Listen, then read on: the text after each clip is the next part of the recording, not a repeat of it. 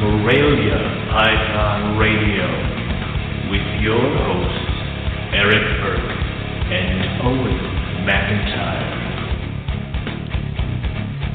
Hello, everybody. Welcome to another episode of Morelia Python Radio. And tonight, it's just Owen and I uh, just hanging out. I mean, after last week's episode, Yeah. my brain needs a break. we need to dumb it down. We need we need Yeah. to dumb down the show a little bit. So we're going to talk Yeah. about colors and what we like and clouds. Yeah. Well, the one thing, the one reason is, is because in all the years that we've done this show, um, we've never had the anniversary of uh, Steve Irwin's death um, on the day we do the actual show. So, yeah, back in Mm. 2006, 12 years ago. 12 years. Holy shit. Man, that's crazy how fast time flies. Um, Yeah. so I thought maybe we'd chat a little bit about that and just shoot the shit. You know, you know how it goes. But um, hmm what we were what we were talking about is if you didn't get a chance to listen to last week's episode and you're even, you know, remotely curious about genetics, um, yeah, you should listen to that one because I didn't. I, I don't know about you, but I didn't listen back to it because what people don't understand is like when you have that many. Well, you'll understand this, Owen, because you've done this. But when you have that I've, many I've people, been here, yes. you have that many people on the board you know you're muting people you're in a chat you're in the real chat you're in the you know the chat with just me and you there's a chat with me you and all the guests and like Right. trying to just make sure that it keeps rolling and you don't really take the time to listen so i mean you're hearing it but you're not you're not it's not sinking in so to speak so i got to go back and listen to that episode uh for sure but uh really really i mean I equate it to like you know, like an all star game in in baseball or something. I mean, we had some pretty pretty heavy hitters on that episode, man. So, um, yeah, it was good. What did you think of it? Did you listen back to it? Did you? Well, I, you probably, I I never listen back. I don't want to hear us. I Are know. you kidding me? So- well, we didn't really talk, so that's the good No, thing. you are correct. I mean, that's. Um, I, I I have not listened back to it. It would be one I would kind of want to listen back to because I'm still, I, I I still looking like more and more that I'm probably going to end up selling my really pretty, uh, um, het axanthic or whatever we're going to call these now, um, tigers like as het axanthic tigers, and then everything else that is not, I'm just going to sell as a possible het. And I think that's where you have to go with this kind of stuff because I'd much rather have somebody buy a possible het and then it turn out to be a het and be totally freaking surprised and happy than for it to go the other way around. So, right.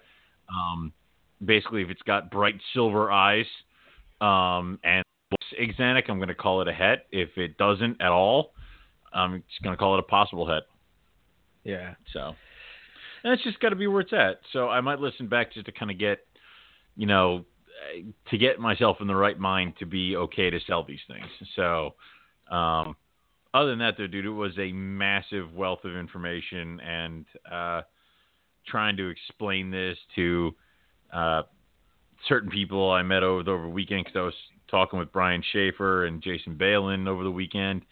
Um, Right. And they were talking about the show, so it, it, it's definitely one of those things that uh, uh, it was a good episode to have to throw that information out there. Yeah, for sure. You know, and I guess you know that that uh, uh, some of the stuff's up for debate. You know, I guess, Right. uh, but but a lot of it. I mean, I find it funny that like I don't know, we're very science oriented people for the most part. Maybe, maybe not all of us, but for the most part, if you're into this, you know, science fascinates you a little bit. And you know, the thing with science is like sometimes people think that something's one way and then you learn more information that maybe wasn't available to you when you made your you know your hypothesis and then now that you know new information you know that could change uh, and we're very reluctant to change i think the human being is just very reluctant to change man it just Nobody likes they don't- change. no, they don't. They don't. They don't. You know, you you've been saying something for so long, and you know, like the uh, the IJ Papuan thing, and it was weird because I never noticed, but I looked in the complete carpet python book, and that's how they're labeled as Papuan carpet pythons. You know, Oh, so I, thought- was thought like, "You're gonna say they were labeled as IJ, so it was like, holy shit! No. All right. No, no, no, no. I mean, there, there's a little, there's a little, uh, you know, like a little paragraph in there that explains what, you know, how the hobby calls them IJs and how the real terminology is Papuan carpets. Um, you know, I'm redesigning my website, and it should go live soon. I guess. I don't know. Okay, I've right. given up. Um, but um, Sucks when you're not in control, right? I, so horrible. Um, I had a meeting. I had a meeting about it a few days ago, and we're going over like terminologies and trying to explain science and morphology to somebody who is not at all scientifically minded. Like I was hitting my head against the wall. Um, and but one of the changes was it, I'm like I'm like everything has to say Papuan carpet instead of Irian Jaya. They're like, Right. why? I'm like, it's a different. They're like, the, the terms are wrong. Everything's changing. We're going back to this. They're like, okay, and you wanted all the albino stuff lumped under Darwin. I'm like, yes. They're like, and the albino pine snakes too. I'm like, no, no. Why would no? it's like, Can you imagine? no, that's a different thing. What do you mean? It's a different thing. It's all albino. Yes, but it's a different. Yes, but like it's a white dog and a white wolf. Two different things. Like you know, no. So it was it, having to explain that, and I'm still not sure it's going to be right. So, um, but yeah, shit happens. Yeah, that's cool. So Mhm. you know, we'll, we'll, we got to cut, and I just got a, a message in from Josh. Um, he was well, he might be moving, so he was, Oh, you know, well, that might be up your alley too, Owen. But uh, Shut moving up. your collection. shut up. And you know what? I will deal with those two when I get, you know. you Uh, know, and just and they know who I'm talking about. I'm gonna mention Yeah. them. Jesus Christ. so Little Josh, birdie told me. Yeah. By the way, By the way, Um, yeah. uh, I know that you know Southern Carpet, Southeast Carpet Fest has Stop all it. this cool Stop shit, it. man. Stop but come it. on, man. We're Hey, anyway. Hey. Josh was asking what? What? No, what? No, No. not good. No, No. no, no, just no. you sound like Tori now. No, no, no, Sometimes, sometimes your wife just yell at you. No, I mean, like Eric, probably listen. no. Eric. No. Can't possibly be you. I mean, like, yeah. Yeah. so. Okay. all right. Um, anyway, Josh might be moving, and he was curious about uh, moving a collection. Here's my advice: Don't move. don't, don't do it. you know, Yeah. it, like uh, you've seen, um, you've seen that Adam Sandler movie, like Billy Madison, right?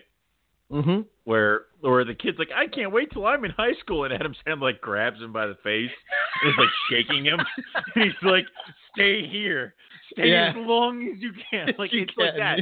So people are like, I'm gonna move my collection too. There, you're like, Don't do it, Don't do it. stay here. Like you know, it's moving a collection Yeah. sucks so badly, but I would recommend to not do any of the things I did. I mean, uh, if you can go to the new place and set up the room before you move the collection, if that's doable. Um, don't move during a snowstorm. Um, is what I would recommend. yes. um, and uh, it, it, and you know, take your time. If you rush it, you're gonna have problems. Um, and I would also do what you did and know that if I'm moving, to take the following year off. Yes. So 100%. Yeah. And what sucks with Josh is he has a lot of those, uh, you know, like, you know, he has like scrubs and stuff like that. Um, Don't move during the cool down and winter period. Yes, we know that. yeah. um, but um, yeah, I, I, so what I did when I moved, and we talked about this before, but I Mhm. just kind of was in the mindset that you know I I wasn't breeding. I tried to make sure that when I was moving, actually it would be two years, September 9th, so it's coming up. But Yeah. uh, I wanted to move right before the breeding season, so you know uh, I could figure out the room. You know, that's what made me most nervous of all. I don't know about you, but well, yeah, you too, right? Because I remember you Yeah. having some issues and the heat wasn't I- right and it wasn't cold If- if I could spots. and, I know. If I could redo mine, I would have left the snakes there and then gone to the new house in Birdsboro and spent like a month and a half building and calibrating the snake room before I got them down here. it also probably depends on how many snakes we're talking. So me and you were hundred plus snakes. That's Yes. that's a lot of snakes to move. Mm, you know. Yes, it is. um, basically, I worked uh, tw- maybe ten to twelve hours a day doing that for about four days. Yeah, it was a lot of work, man. It was a lot Yeah. of work because you got to break Yeah. everything down. I recommend putting things in snake bags just because of space. Uh, because I tried to move stuff in tubs, um, and it just it just it, it, that's what took so because I couldn't fit as much. But I was trying to make it as stress free as possible. But I think in the long run, I probably should have. Uh, no such thing, you know. No, yeah, I know.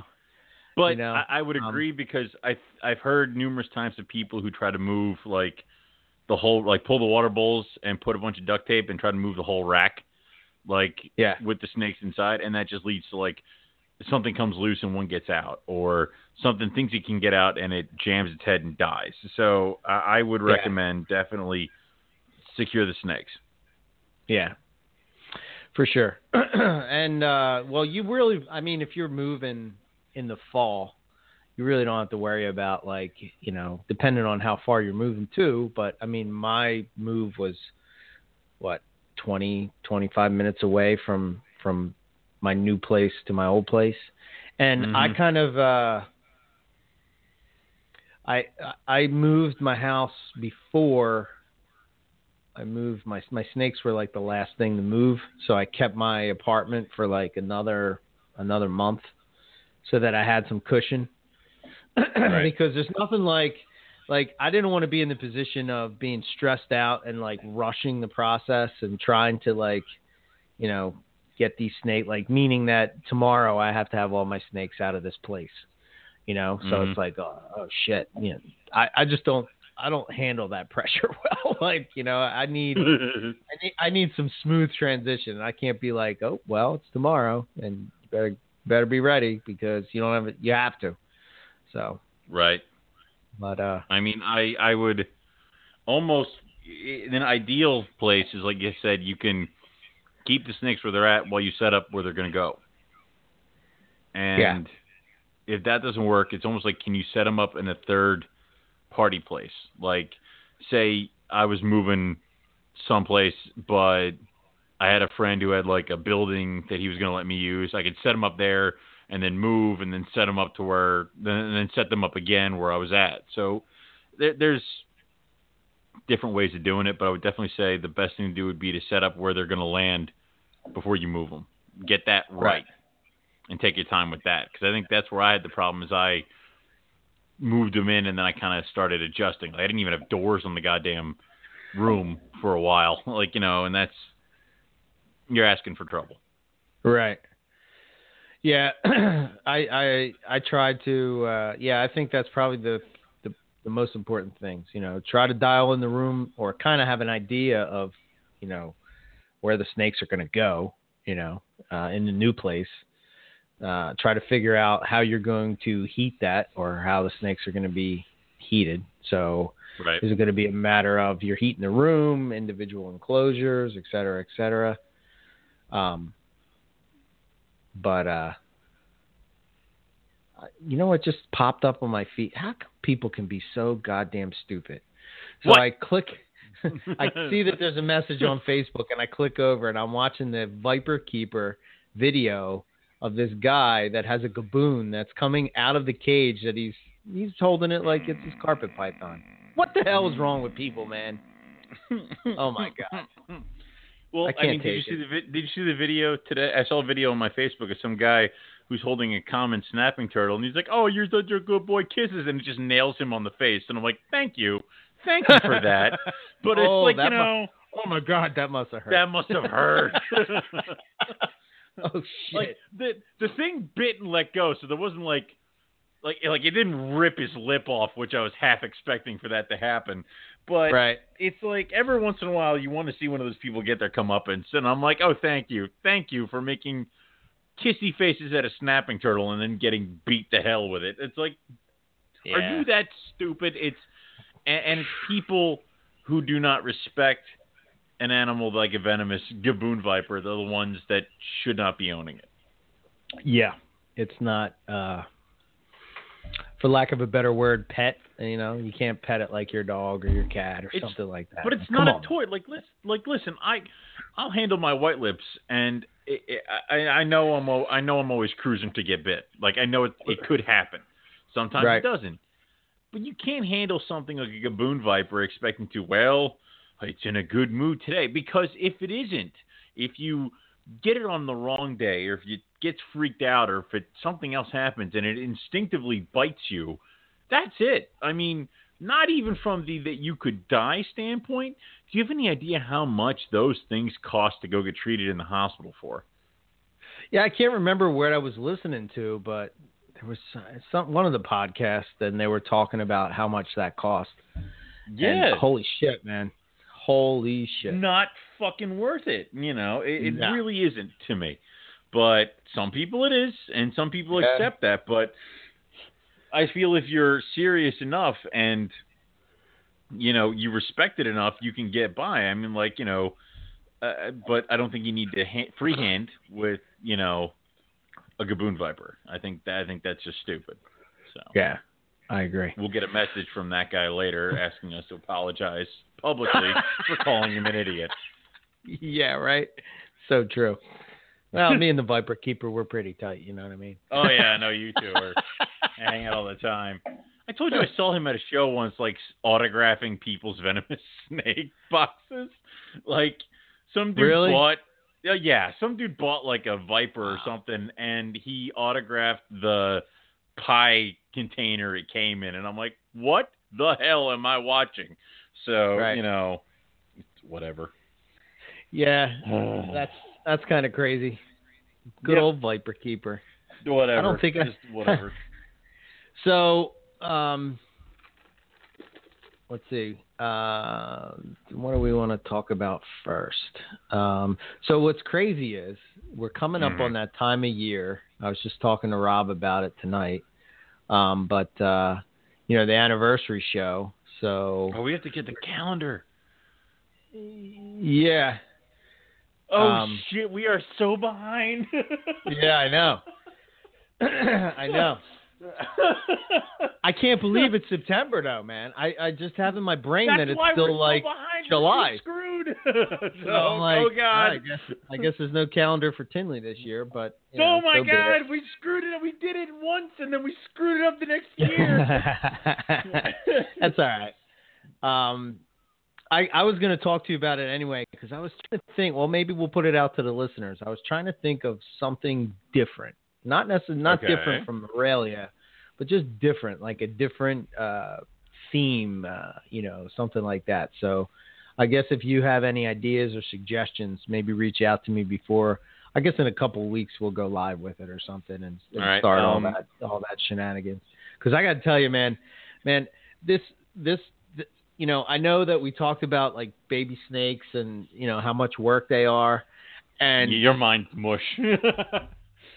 dude, I am just I know. I am I aged I aged like five years this season, uh, no doubt. Between my job and the snakes, oh my god, man, um, you just don't sleep, and you know it's like you're trying to get. I'm trying to take pictures of this shit so I can sell some of it, and it's just like, you know, usually I'm pretty like, you know, pictures are coming, pictures are coming, but I'm like, I'm spending so much time like getting them ready, and then I'm like, do I start getting people ba- or snakes ready for next season? I mean, we're only months away, so you are you are close. Yeah. You know what I mean? Do I do I do I or are you like, do I take another season off do I take Bullshit. this season off and let raise these up, or you know? But then there's projects that I specifically want to do, and it's like, man, um, I guess it's a good situation to be in. You know, eventually it was it was going to come to this, but um, Right. but you know so anyway i kind of got off on a tangent there but i was looking up uh, uh when i went to book the show and i was looking at tinley and how it fell and you know so this would be year seven and wait as of today No. This is episode- episode number 364 but wait a minute. oh minute my god. No, my god. when we when we go to die one day, when on, our- on our deathbed, right? And you have Go X on. amount of time in your life. You know, time is Oh, something okay. that you can't stop. We have done this for 851 hours. oh my god. We have you can sat listen, on. You can listen to an episode of NPR w- once a day, and you could do an entire year at this point. Close to. yeah. Oh, I'm gonna puke. But when I saw 851 hours, I'm like, wow. That's wow. that's just the time on the mic. That's not the time off the mic, you know, with the putting the shit yeah, I together. know. everything that comes with it. So, yeah, I don't know. That's pretty cool. So, I guess officially now, I would say that we are the longest running reptile podcast Holy around. shit. Yeah. So, who That- knows what it'll is- be by the time we get there? You know, I'm, you know, I don't know how many more hours that will be, but when we actually hit the, uh, When we actually hit, you know, or- the seventh or- year, the anniversary. Right. Yeah. Or when Uh, one of us finally quits. I mean, you know, it'll just be. Oh, it's like I have had enough. I've had enough of this. I'm done. Can't even like, get the yeah, calendar you- out on time. It'll be like one of those things, like uh, you know, like when Van Halen got Sammy Hagar, you know, Yeah. or like Yeah. uh, you know, you They have like they, they a know. really, yeah, a really hit series, uh, TV series, and then all of a sudden in season eight, you know, one of the people change. You're like, wait a minute, be it- it'd be Wait better if it'd be better if I leave and you get a new guy and you just refer to that guy as Owen, like nothing ever happened or changed. I'm just gonna have like- to find another guy. like named you get guy, Owen. like exactly. like you're just gonna have to. It's it's like when the it's like when someone is cast and then like replaced the next movie. It's like everybody just goes around like, no, that's clearly what they looked like last movie. yeah, He It'd be like that. poorly. he aged poorly. Yeah. yeah. But uh yeah, man, that's whew, that's a lot of time. So you're like, wow. dude. I'm thinking like when I'm dying, am I gonna be like, man, I wish I had then 851 hours back. Wish I had spent so much of my time talking to that asshole. It's like you know. Yeah. but uh but yeah, so that's coming up. Um and usually like yeah, like Owen said, we usually have the calendar thing going before that. So for people that don't know and maybe are just tuning in and listening for the first time or whatever, um where the hell have you been? every Yeah, I know. um, we we have so many episodes now that you know I think our complete first year is off of Blog Talk. I mean, off of oh iTunes. Oh my god. Yeah, I think we hit the point where it's in year two. They so if you want to hear year one, you got to go back and listen on Blog Talk. So crazy, man, crazy. Did you did you download all the episodes and are we keeping like an archive? Because you know, I yeah, that's a project that I'm kind of working on. I'm trying to like right. slowly transition over so like maybe at some point we can just get off of Blog Talk and get on I'll, to uh, uh, remi- I'll talk to my buddy see if I can get a server that'll just download all of them for us and just keep it and just download every week, and then we'll have them all for our own use and we can release a greatest hits album. You know, of yeah. nice. yeah. The greatest episodes. So it's funny Greatest like Rob Rob he pulls these little tidbits of him, you know, when he's he pulls these little clips and stuff from various episodes and you know, pretty much it's to bust me and Owen's balls for, for things we said me. like four years ago and like Right. so he's listening to the one and I was like I go uh, I'll never keep olive pythons. I'll leave that to you. Um yeah. Whoops. And then halfway through the conversation, I go, you know what? Oh, and I, I, I can't say that because probably in four years from now, I will have olive python. well, Jesus Christ! Sure wow. enough, Yeah, because you know, I mean, you say things and you're like, yeah, well, it didn't. And the other cool thing is, like, he was listening to uh, Daniel Natusch's episode, and he was Oh. talking about the Cape York, so it just gets you kind of pumped up for our Australia trip, um, yeah, which is pretty cool. Yeah, yeah. Which is coming up. Stop bringing that up. You promised me you were gonna stop talking about that. Yeah, My fault. yeah. So speaking anyway. of Australia, uh, Yeah. we wanted to talk a little bit about Steve Irwin. I don't, I don't know about you, but like um, he was probably. I probably so I was already into reptiles, but this was when like when he first started making the appearance on the scene on, on Animal Planet and stuff. It was kind of like in that transition where I kind of was like out of the, for lack of a better word, like the you know, partying all the time phase and like, you know, Mhm. my twenties, you know, and I started to like want to settle down, that kind of deal. And um yeah, I mean, I know that he's like a controversial guy. Some people don't like what he did uh because of, you know, he like free handled venomous snakes and you know, you know, take, took all these risks and all, but like I think the thing that I truly always appreciated about him was just his he was inspiring as a person as far as his drive. Like there was nothing that was going to stop him in his goal. And Mhm. when you meet people like that, they really make you take a look and, and think like, uh, you know, anything is possible if you just work your ass off to get it, you know, and, Mhm. and like, uh, that mindset. And then the other thing I always appreciated was the fact of how he wasn't afraid to, you know, speak his mind and not really care. Like he did every.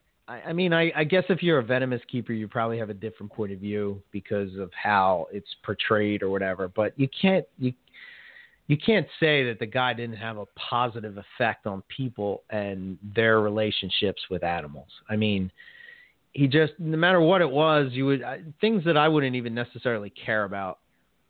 You know, now I'm fascinated by. You know what I mean? Yeah. And like he put such a positive spin on reptiles for people and and and showed that they're not these you know scary things and killer things and not just reptiles. I mean uh, these episodes he's swimming with tiger sharks and all this crazy shit and i don't know. It's uh he definitely when he when he died i think you, you could see how it changed.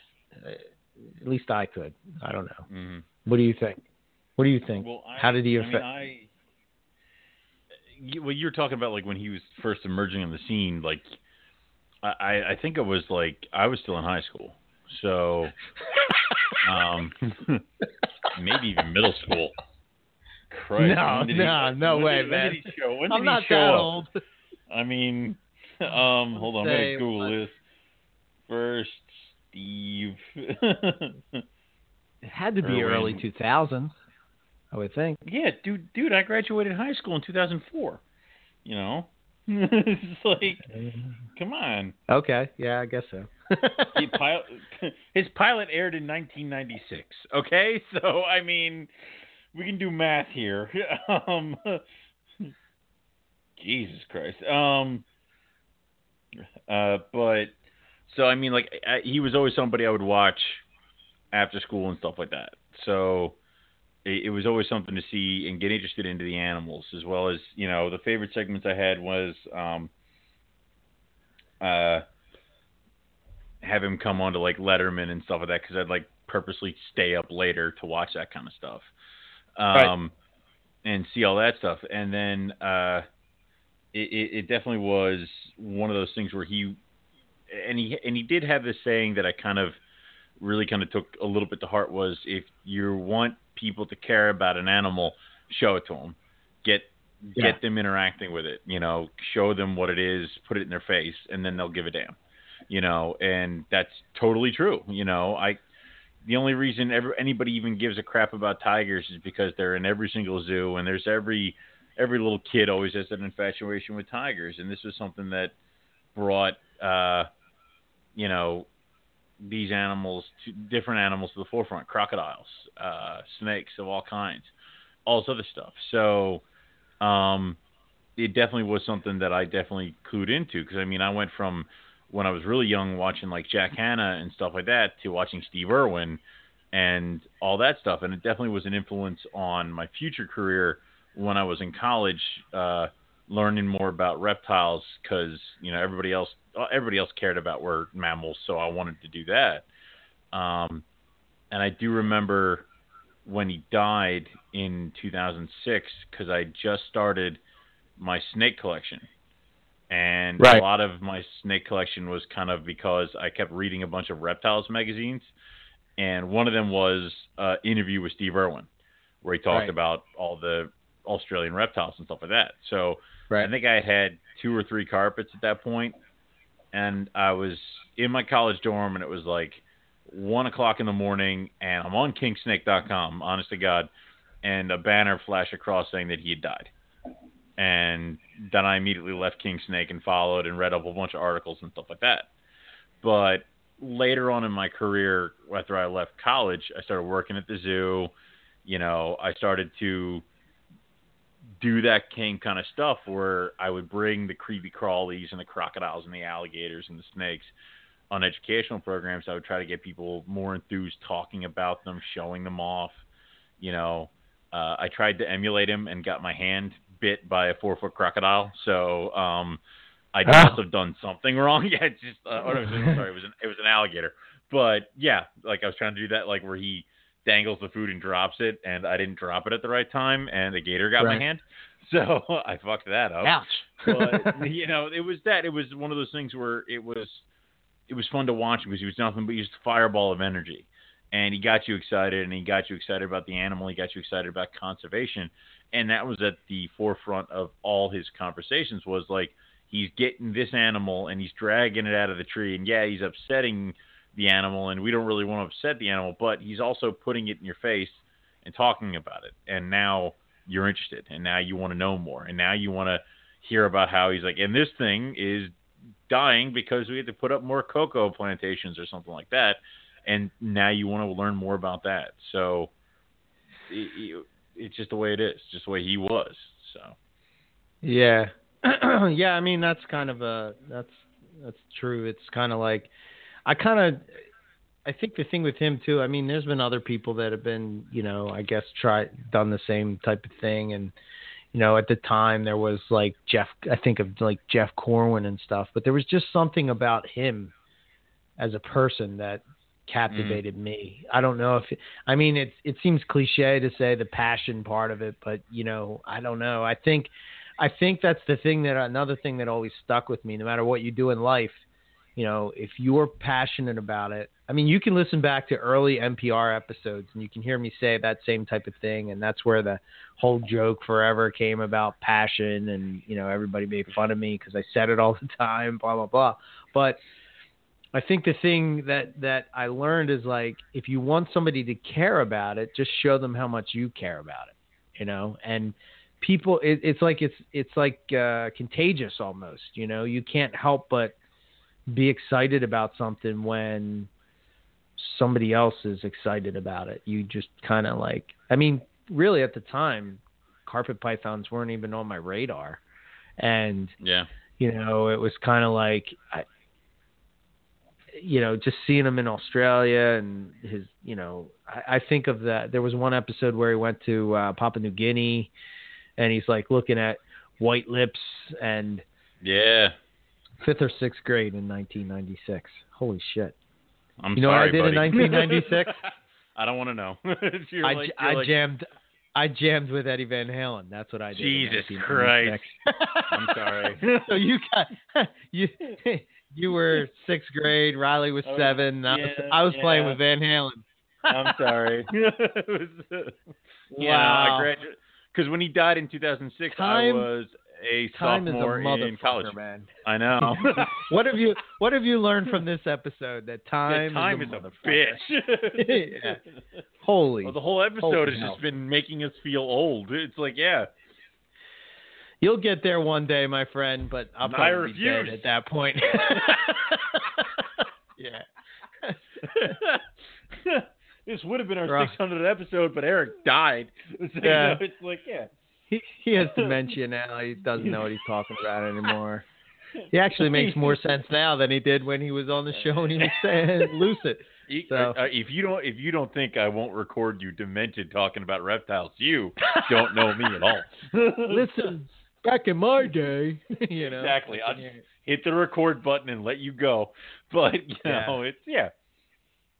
But yeah, he was he uh, he was he was missed, uh, and you know, uh, it's it's just a sucky thing. When that actually happened, I was actually going through uh, a divorce at the time, which you know Mhm. kind of sucked even on top of that. But you know, it was like, wow, this is just Well- crazy. I can't believe he's dead. And, and it was funny because like I've met Jack Hanna, I've met Jeff Corwin, you know, I met Mark O'Shea, eh, I met Clyde Peeling, I met all these guys that I kind of looked up to when I was coming up in college, and uh, you know, the one person I would have desperately wanted to meet would be Steve, and he was gone, and it Yeah. sucked, and um, we, uh, and and I see his son now is doing like the like the Tonight Show and stuff like that. And, and you know, I, he must have been like what, like three when his father died.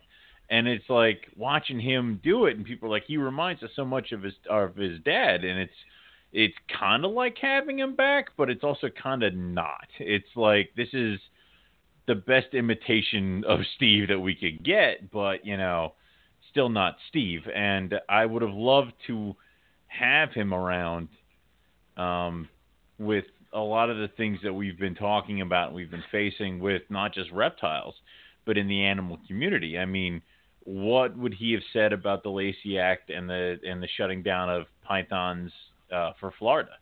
I mean, uh, what would he have said about uh, I don't know ivory poaching here and this, that, and the other thing? I mean, would he have weighed in on all this stuff and where would he have come down? I mean, it would have been it would have been something that would have been interesting to have. And I also say that Animal Planet never fully recovered when he died, because can you remember any good programming that was on Animal Planet since he died? No.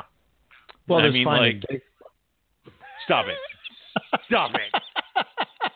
How dare you, sir? I'm just kidding, man. I'm just God kidding. Damn it. to. You left Yeah, it wide open. I mean, come on. I know that was my Uh. But it's like, but like Animal Planet now is like My Crazy Cat from Hell and Ultimate Tree Houses. I'm like, what does this have to do with animals? It's like, you know, it's not. Yeah, it did. It lost something for sure. It did. Hundred percent. Yeah. Well, I mean, uh, Animal Planet paid for like total re re uh, vamping done to his zoo and stuff like that because that was gonna that was they were gonna pump that for eons. And I keep hearing rumors that they're gonna have another show that includes his kids. Um, Yeah, I've heard that a couple I- times. I, I think you just you'd be missing a part of it, a big big chunk. So Yeah. it was definitely it, definitely a tragedy when he did die. So Yeah, for sure. Yeah, well, I mean, you know, here we are 12 years later and you know, still people are talking about it. It's it's kind of weird like as of late like that whole time thing has been like, you know, like I guess as you get older you start to like think of these things, but like you know, there's going to be people that I remember when I was growing up and my grandparents would talk about shit that they only knew about and mm-hmm. like I'm like, what are you talking about? You know? and like today, if I said like, you know, a cassette tape, people would be like, What? you know, or or a rotary phone or like, you know, the phone that was it was like you had one phone in your kitchen and, you know, you had the freaking long ass cord that went to like the Yeah. living room and shit. you know, like I don't know, just Kidding crazy me? shit like that. Like Kid, kids these days will never know the terror of calling the girl you like's house and getting her father to pick up, and her father picks up the phone. I Right. mean, because now, now you Yeah. just call her. I mean, like you know, that's just like they they they won't know such terror. So Right. it's yeah. But and it's funny that you mentioned that kind of stuff because eventually, but you know, you'd hope that somebody like him wouldn't fall into the background of history, especially with something like animal conservation. I know his wildlife warriors is a big thing. I know that the zoo in Australia uh, has never taken down, you know, the pictures or the memories of him. Um, and, you kind of hope that stuff would live like beyond him, and it definitely has. But you know, you also kind of are a little depressed that nobody in those 12 years has come up to kind of match him or surpass him as uh you know the champion of like wildlife or somebody for everybody to kind of uh, admire and to teach people. I mean, we've had a few people that kind of got close, but nobody really really got there. So it always appeared like he had a you know, I don't know. I'm curious to hear your thoughts on this. Like he had a connection with animals. Do you think that's possible? Do you think that I, that that you can make some type of a connection that you can? I swear my dad was like that because, like, no matter what animal it was, he just had this.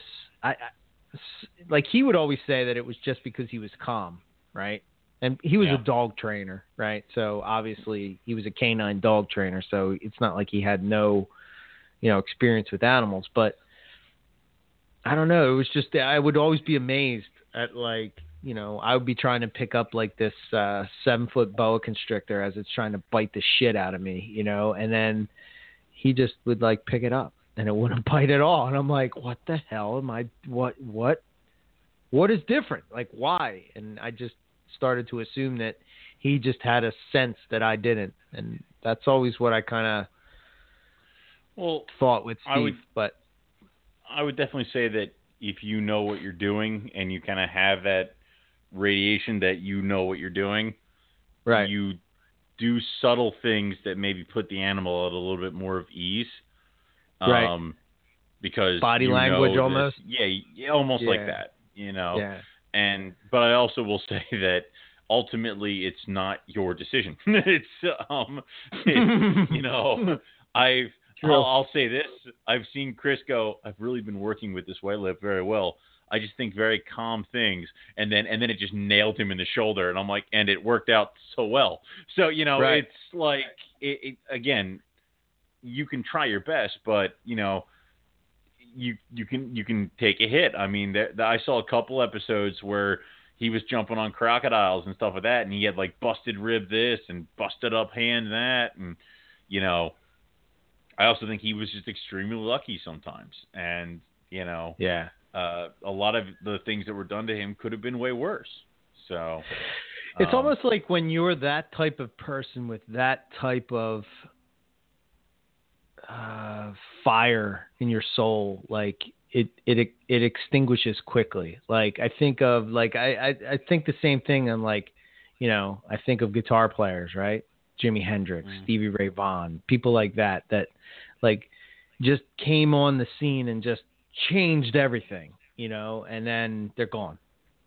It can only Yeah. burn for so long and then it's out, you know. It's like But but then how much of that is like you know I, I know they were good and all, but how much of that also is the tragedy that they were here for such a short time? Like we didn't have time for them to screw up, sell out, you know, do this, that, and the other thing. Who's to say that Yeah. you know? it's 'cause, true. I mean, what was it like? Jack Hanna came out of left field during all this stuff and sided with you know HSUS and this, that, and the other thing, and the animal rights groups, and he pissed off a lot of the you know keepers and zoos and stuff like that. So it's like, who's to say that somewhere down the road Steve wouldn't have made a decision or wouldn't have felt strongly about something that the majority of us felt differently? Like, you know, what if he was for the Lacey Act? Would that Right. change our opinion of him, or would that change our opinion of the Lacey Act? Like, I don't know. So, Hmm. That's kind of a good question. I don't. Yeah, you're right. I don't know. yeah, But then you compare him to somebody like uh, David Attenborough, let's say, you know, who has a totally different style of, you know, of presenting animals, and right. I kind of like both ways. But you know, I think it's like it's it's kind of like music. Like there there's niches for everybody, and like of course. you know, you don't want to copy somebody, and that's what makes you original, and that's what Well- makes you stand out, and that's what people gravitate towards. Yeah, and I'll also say that it all depends on your mood. Like, you know, maybe you're enjoying a particular evening and you want to watch Blue Planet, listen to David Attenborough talk about a weird fish with psychedelic colors and just trip out half the night. But then Right. the other day, you want to watch Steve Irwin jump on a crocodile and wrestle to the ground. It's like, you know, different tastes for different days. It's fine. So, you know, You wanna you wanna get uh so I was watching Cosmos, right? all right. And I was in a in an altered state of mind. Holy shit, man. If you ever want to feel like you're nothing and meaningless and you're absolutely nothing, there's a there's a video That- of like. There's a video of um, uh, Voyager 1 taking a picture of planet Earth as it flies past Neptune, and Duh. it's this little tiny blue dot. And you're like, wow. Dude, it just changes your whole state of mind. It's crazy. here, That just here put me I on that because so- you brought up Blue Planet. I'm sorry. Like I, and I know we had that conversation once about being in altered states and watching David Attenborough. Um, Yes. You know, it's Yeah. just like, yeah, I got you. Yeah, holy shit. But you just realize how topic. insignificant we are. Yeah, exactly. And how short this little thing that we call Oh. life is, you know? So, So I don't know. you, as you, as a person who is going to Australia to go to the outback, I mean, are are you? Are, are like thinking on today? Like, are you excited? Uh, like that you're going to be tr- running around in in imagining that you're in Steve Irwin's backyard kind of deal, or are you also slightly cautious because everything there wants to kill you? No, I think it's, I think, I, I guess this happens as you get older, maybe. I don't know. I keep saying like I'm some old I would man. know. I was Yeah. in sixth grade apparently while you were running through your first marriage. So Yeah, right. I don't know. I gotta stop hanging out with you young kids, man. People are gonna start to talk. Um, go talk to Bill Stiegel to get a more matured taste of this. Yeah. Yeah.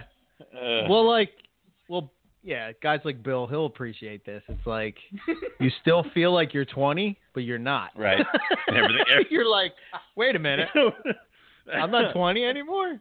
That is the very Nothing's that is, that is changed. that is one of the very Nick Mutton things I've ever heard you say, where he's like, "I'm old now," and I'm like, "What the hell are you talking about?" It's like you just wake up and everything hurts. It's like, uh, all right, whatever. yeah, yeah. dude, it's crazy. I, we're going so off topic on everything here, but so like, far now, I don't care. my eyes don't work anymore, man. They don't work.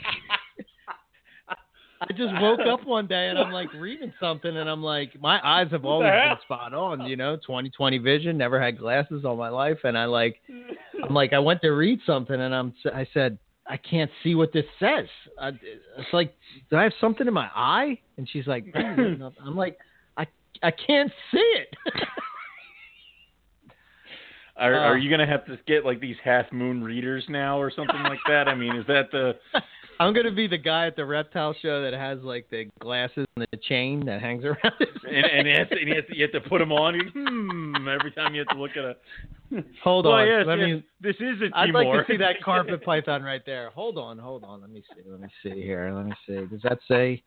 Yeah, it does. Uh, look at that. It's- It's saying a carpet python. Okay, very good. Um, Uh, Jesus. Oh shit! What was I saying? I can't remember. I don't know. Yeah, I guess. It's, I guess it's good that we we we went off that way. Shit! I lost it. Now it's gonna sound stupid when people listen back. Um, I can't- Just that you were old and things aren't working anymore, much like your mind right now. So, yeah, you know. yeah, pretty Yeah. much. Damn. Okay, Uh, moving on. Jesus. Yep. moving on. Um, oh, it was the. yeah, Are do you feel worried that you're going? Oh, oh, like you're oh, 20 to now Australia. or some shit. Yeah. Yeah. No, so it's like I always find it amazing that like anywhere that I've ever traveled in the world or when like I went to AC what a couple weeks ago and I'm standing on the beach Yeah. and you know we're having a couple beers and whatnot and, and drinking and I'm sitting there thinking and I'm like man, in in a few months I'll be all the way on the other side of the world. Like yeah, it's trippy. you know it's it's just nuts like uh, and it's all about perspective because i hear sometimes like uh you know on some of the other podcasts like uh you know reptile and chill they're from the uk so everything is based you know their perspective is from the uk where we're from the us so our perspective is from the us and like you know when they talk about like wanting to come to florida to see a snapping turtle and like you know that would Oh, blow yeah. their minds you know what i mean like or like Yeah. an alligator or something in the wild and we're like what are you talking about like that's boring Alligators you know, I, Uh, dude, I, I will admit not that they're uh, when I was- boring but you know what i mean You- no, but I will admit when I was in Florida, every single puddle or pond or gutter, I'm like alligator. Like I was looking, and I'm like, yes and I got disappointed when they weren't in there. It's like weren't there right I was, I was told they'd be everywhere. It's like yeah somebody told me really a lie upsetting. They Yeah, said I would find Burmese pythons and alligators And alligators, everywhere. and I- I, can't shit. find a one. I found Um, a gecko. Really pissed off. Yeah. you know. But I think that I think it's the idea of being in Australia and and like what the what everybody over in Australia takes her, you know, some people. Well, it seems like they're more in tune with their wildlife than we are in the states. I don't know if that's Um, a hundred percent across the board, but it just seems like they care more about. I shouldn't say they care more, but it just appears like they really care about you know their wildlife and like you know you very and maybe it's just who I see from Australia, so maybe it's just my Right. perspective, you know. But to be, I'm telling you, man, it's gonna blow my mind to see like a wild carpet python, you know. Yeah. It, it blows my mind to see a freaking garter snake, you know. And I don't Yeah. keep garter snakes, and it's cool. And I'm like, I'll look at it, and I'll be fascinated by it, and I'll be like, wow, that's really neat. And for a split second, my mind will go, wow, it'd be cool to keep these again. And then I'm like, no, no, no, stop it, you know. And uh, but to go there and be in the environment where there's, you know, the snake that you absolutely love, you know, is is just going to be crazy, you know, and and and it's just business as usual there. And to be in the environment, feel what it's like, and I don't, I you know, I don't know. To me, that's just an experience that you know I'll probably remember for the rest of my life. So I don't know. I won't be worried about you know something biting me or you know as long as I don't go too close to the edge of the water, I'll be Yeah. okay, right? a crocodile, a crocodile would make quick work of you. I mean, Yes. I saw them in St. Augustine, and I'm like, Eric's gonna die. So you know, it's, yeah, But, um, so true. and, and it's like we take that stuff for granted because I mean, like, you remember when all those Australian guys came to Tinley, and they were Yeah. like, "Look at the blood pythons." We're like, "They're blood pythons. Come look at our carpets." And they're like, "We see those." I'm like, "Oh." Right. So you know, it's like what, or like they were all about corn snakes and shit. It's like Sure. It's like that's the funny thing because like you know it, it, it's the stuff you take for granted and it's definitely even happens here where it's like I will Pennsylvania, which requires restrictions and all that fun shit. So Right. you know, oh, somebody over in California could have Eastern Indigo, so he can do whatever he wants. But um, so it's like you're envious of that stuff. But I could definitely see that as being something that you're gonna, you're not gonna think about while you're there. Like you're just gonna be immersed in it, and then when you get home, you're gonna be like, that was so fucking awesome, and oh my god, and it's all that kind of stuff. Like I, I imagine if I were there in Australia, I'd be like, I'd be the guy who would forget to take pictures because I was so into what was going on at the moment, I forgot to pull out my phone and take pictures. So See, that's the thing that I'm I'm thinking about. Like, you know, do I sit there and be behind a camera and and you know, so I can share it with everybody, or do I worry about, you know, all right. just- um, enjoying it for myself? You know what I mean? well, I have like, a plan. Here's yeah, the plan. take What's that? You, you buy me, GoPro. you buy me, you buy me a plane ticket, and I'll follow you with a camera. Oh, there you go.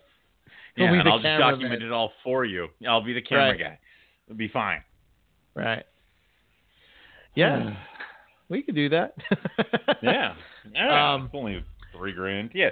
So Yeah. it's but yeah, I'm excited about that. And plus, to me, I don't know. I've seen, you know, I've been to a lot of like the Caribbean and all that kind of stuff, and and and down in that way, and Mexico, and and you know, Florida, and all that kind of stuff. So like, I've seen that kind of environment, and it's beautiful. And like when you're when you go to a different environment, and you and you're like, oh my god, this is just amazing, you know. And I think of like dirty Philadelphia or something like that. I'm like, oh my god.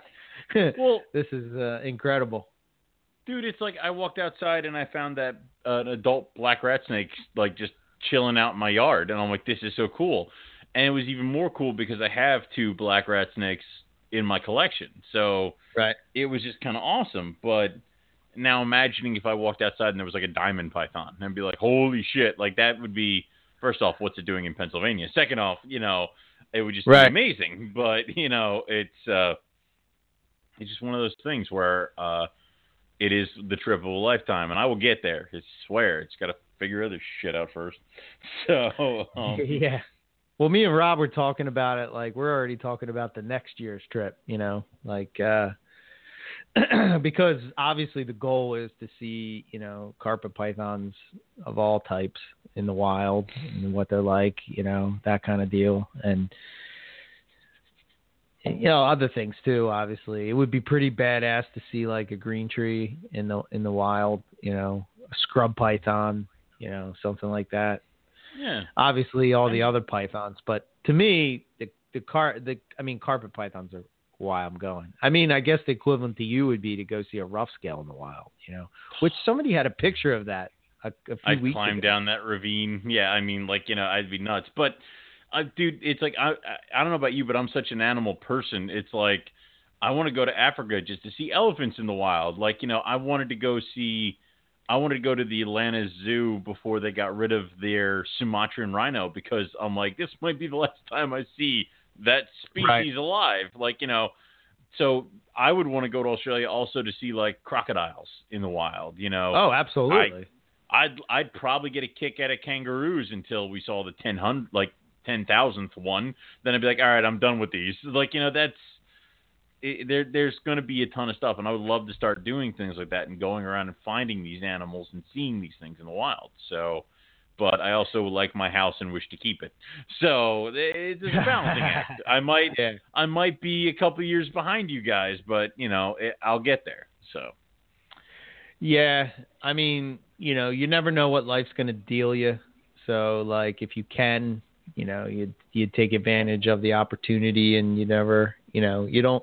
I I don't know. I've made excuses for too long that this year just had to be the year. You know, always something would come Yeah. up, always something would happen, always something, always something. You know, and I Yeah, I don't know. I could always sit here and say forever that you know I could make an excuse, but you know it's just a matter of you know doing it, and it's not too crazy expensive. But yeah, I get it. It's not something that everybody just has and you know has access Right. to just be able to do it. But I mean, we established by figuring out when Steve Irwin aired and where we were both at in our lives that I still have a couple more years of complaining and putting it off before I catch up to you. So, Yes. you know, yeah. exactly. But uh yeah, I don't know. It should be it should be pretty awesome. I'm I'm looking be a good forward to it for sure. Yeah. So um and you know you brought up white lips and uh I kind of had well, it's a little bit of bad news, but so one of the the smaller white lip that I had died and Nah. I'm not 100% sure why, but I'm I'm sh- I, my guess my guess would be that it's just some kind of keeper error that I did. And wow, shit. the the one thing that I'm well, so I have the the bigger one, which is which Yeah. is doing great, you know. Um, but uh, you know, I, I guess when you have these, you know, these type of things and snakes that are more sensitive, let's say, um, you know, you you you see, you see these problems and it happens. But Yeah. what what it's taught me is, dude, carpet pythons are. I, I say this all the time, but they are fucking bulletproof. Bulletproof. I mean, like there so much room, and I hate to say it this way, but there's so much room for keeper error that they just they just they just keep on going, man. Like it's just like holy shit. yeah, and it's not like I, you know, I'm I I I feel that I'm a pretty decent keeper and whatnot, but it's just like, you know, if you, it seems like for me that I'm learning that with some of these other python species, you can't have like that nonchalant, at least when they're young, that nonchalant when they're gonna Yeah. eat attitude. You know what I'm saying? Like you just Yeah. have to like, you have to get like I learned that quick with ring pythons. It's like, no, you have to feed them a lot. You can't like not feed them. No, You no, know, they you need can't do food. And and oh god, people are gonna think that I don't feed. You know, oh my god, he's fucking starving of snakes and stuff. You Oh, know, I just like to throw them up slow, the- but like, all the You have to, like- snakes at Eric's. It's like yeah, yeah. So it's like this balance is like you don't want to overweight snake and you don't want this, you know. So you're like everything you hear is like keep them thin, keep them thin, keep them. Uh, I I think that I somehow I I I don't know I screwed it up. Maybe it wasn't humid enough. Maybe it got too hot. You know, I don't know. Yeah. But um, shit happens. You Yeah, know, and you learn. it does. I mean, you know how many snakes I've killed? It's ridiculous. So it's um, it, it, it is one of those things, and I would say that with uh harder or more fragile species, um, they make you pay for everything that you've done quickly. So if something is off, they go downhill fast. So yeah, and I will also say that, dude, I was taking pictures for the website this past weekend, and it's of like, and it's not of babies, it's from like breeders and projects. So, you know, the uh, the most annoying thing in this planet was taking a picture of a Timor python because you Mm. touch it and it's like starts trying to musk and shit everywhere, and then you're trying Mhm. to put it in the photo booth and it's still trying to musk and shit everywhere. So it's like I finally got a photo and I had to take it into Photoshop and delete all the like shit smears that were all over the white backgrounds and stuff like that. And it's like I hate this animal. Where a carpet python just sits there pissed off. I'm like, see, here we are. So Mhm. I will get that. It's it, it, it's I'll give you that. It, it can be difficult. It can be annoying. And you know why do you think I hate the Dominican red mountain boas so much? Because they are, in my opinion, the exact opposite of a carpet python. It gives live birth. It likes geckos. It's hard to eat. It's uh, oh god, I hate it. It's so That's awesome. just that. I hate them yeah. so much. Right. Um, yeah, yeah. I, I don't know. I, I'm, I'm just. It's just a learning thing, man. And even what's weird is, Mm. even with other, well, they're not Morelia anymore, but like if you take scrub pythons, they seem to fall fall into that similar type of carpet python care that. You know, the only one that, that I've had exception with that is Halmaheras that have been Right. difficult to establish. But other than that, I mean, I've I've been pretty successful with Well, with uh, keeping keeping scrubs going and whatnot. I will. I'll counter with that. If something does go wrong with a scrub, they crash fast. But yeah, You know, I'm where like say say a carpet has a sniffle, you turn up the heat, and then sometimes they kick it, and then sometimes you got time to take him to a vet and stuff like that. If a scrub's got a sniffle, take it to the vet immediately because it's going to start crashing soon. So that's what I would say. yeah, yeah. I guess that's that is true to a to a certain extent, but I, Yeah. I haven't I haven't experienced that, and like, you know, I haven't come across until I started working with these other different species. It's like I've never been exposed to that. I think the closest that I've came come to that was um uh what do you call it? Uh chondros. And dealing with them, they seem to be, you know, a, way more sensitive than carpets. You know, like, you know, one of the things I learned with keeping them is is like fresh water is key. And I kind of do this with scrubs, so maybe that's why I don't run into a problem.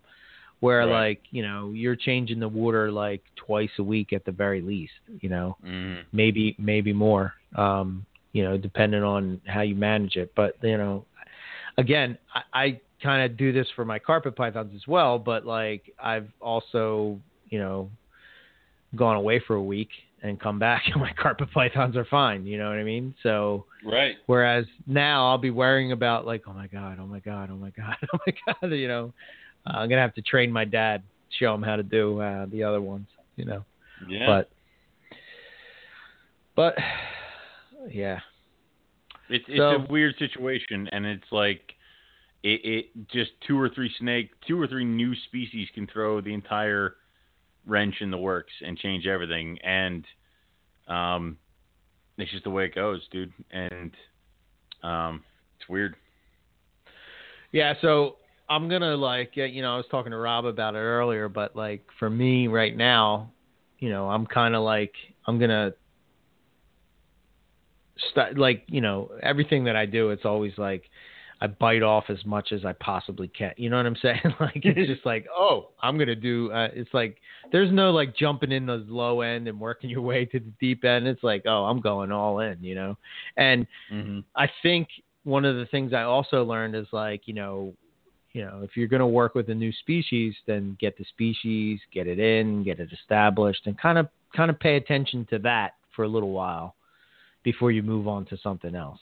You know, Right. but like in the back of my mind, I'm always thinking like, you know, oh, what if they close? What if they can't get these anymore? What if- you know what I mean? So it's kind of like Yeah. you're you're you're put in this situation where it's like, oh, what if what if all of a sudden Indonesia closes, you know, importing pythons? Are we ever going to be able to get this again? And you know, maybe this is my only opportunity to get this type of deal. And like, I don't know, there's just things you have to weigh out. Um, but I'm pretty happy right now where it's at. And plus, uh, I don't know if I can even take care of any more snakes. Dude, Thank it's you. so much. It's so Dude. much work. And here's the You know? problem: is I'm sitting here and I'm like, man, I am at freaking capacity. I don't want any more freaking snakes. And Right. then I decide to start doing some work to try to figure out where I'm going to be at for breeding season because that is Right. coming. Right. So I first I check out. I told you I got that albino pine snake right. from the pet shop. First off, all my other pine snakes are southern, and this is a northern, so that pisses me off. Because now, if I want to keep this very pretty albino, I have to go get a northern pine snake, because crossing a northern with a southern is apparently sacrilege.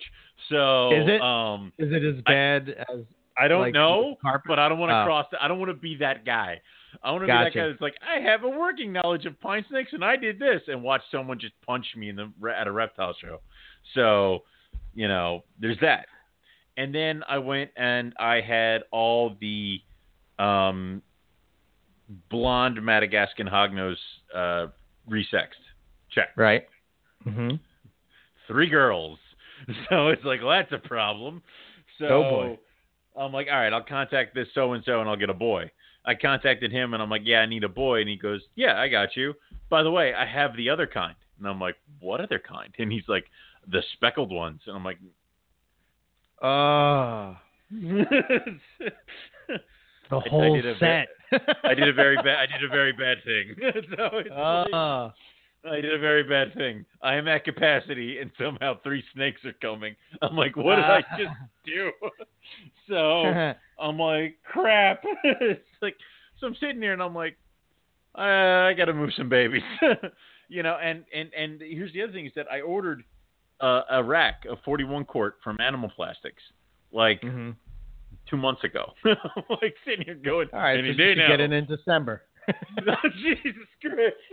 you want me to pick it up for you, Tinley? Well, no, I didn't do that. Well, maybe. I mean, it's like I don't know if they'll do that, but um, Why not? it's just like, yeah, well, I mean, I, I ordered it and I ordered it for shipping, and I figured it'd be here before October, but here we are. So oh, you silly man, you. I'm, I, they said eight to ten weeks. All right, that Uh. website is a lie. So it's like I, I want to get that going, but all those cages that are coming, all those tubs, they're already filled. I mean, they're like I have animals that are in 32 quarts that can't be in 32 quarts much longer. That's like all those bins are filled, and I have. This is when it's like people start churning out uh, adult breeders because they need space. I'm like, God, I understand those people now. It's like this is insane. So I don't yeah. know. Yeah, it's like you know, I, you you you want to you want to work with all these things and then you're like oh yeah yeah i can do this Yeah. i can do this i can do this i can do this and you're like oh wait a minute I, maybe i didn't think Yeah. this out as good as i should have exactly. you well, know it's like it's like my retic is downstairs in the snake room, and she's taking up a three foot cage right now, and I'm getting a a a nice big cage to set up in my office to get her out of the goddamn snake room because I can't have her in a three foot cage taking up taking up a spot that could be used by something else. It's like you got to right like you got to get the hell out of the room. You're not you're not part of the breeding pool. Get get out of here. So right it's like and that's pretty much where it's going where it's like is if space if space is such a commodity when do you give up on an animal a project or something along those lines so in the past i've i've ran into this multiple times so yes I mean, you've you've seen how many times I've been in and out of scrubs. You know, I've had some amazing scrub pythons, and I've sold them. Uh, then I get back into them. Then I sell them them. Then I get back yeah. into them.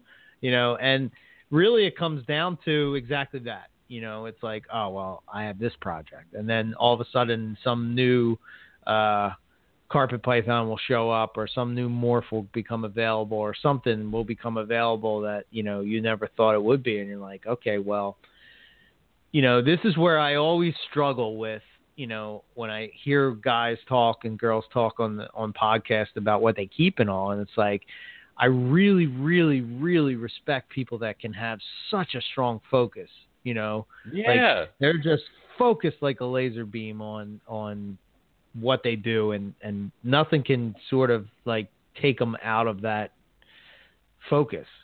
Um whereas like i i kind of go through these moods to where like you know one week i'm really really and and people can probably tell from like when i'm on the what show what the like- episodes are. Yeah yeah yeah yeah you can see. Who I, the I mean guests it's are? Yeah. pretty transparent you know and it's like we don't hide you it, know, yeah. a couple times I've had guests where I've lined up the guest, and you know, we're like a month or two months out, and we have it yeah all lined up, and I'm like, okay, you know, I'm really excited about it, and then sometimes by the time we get to the guest, it's like that's that, it's kind of past, so to speak.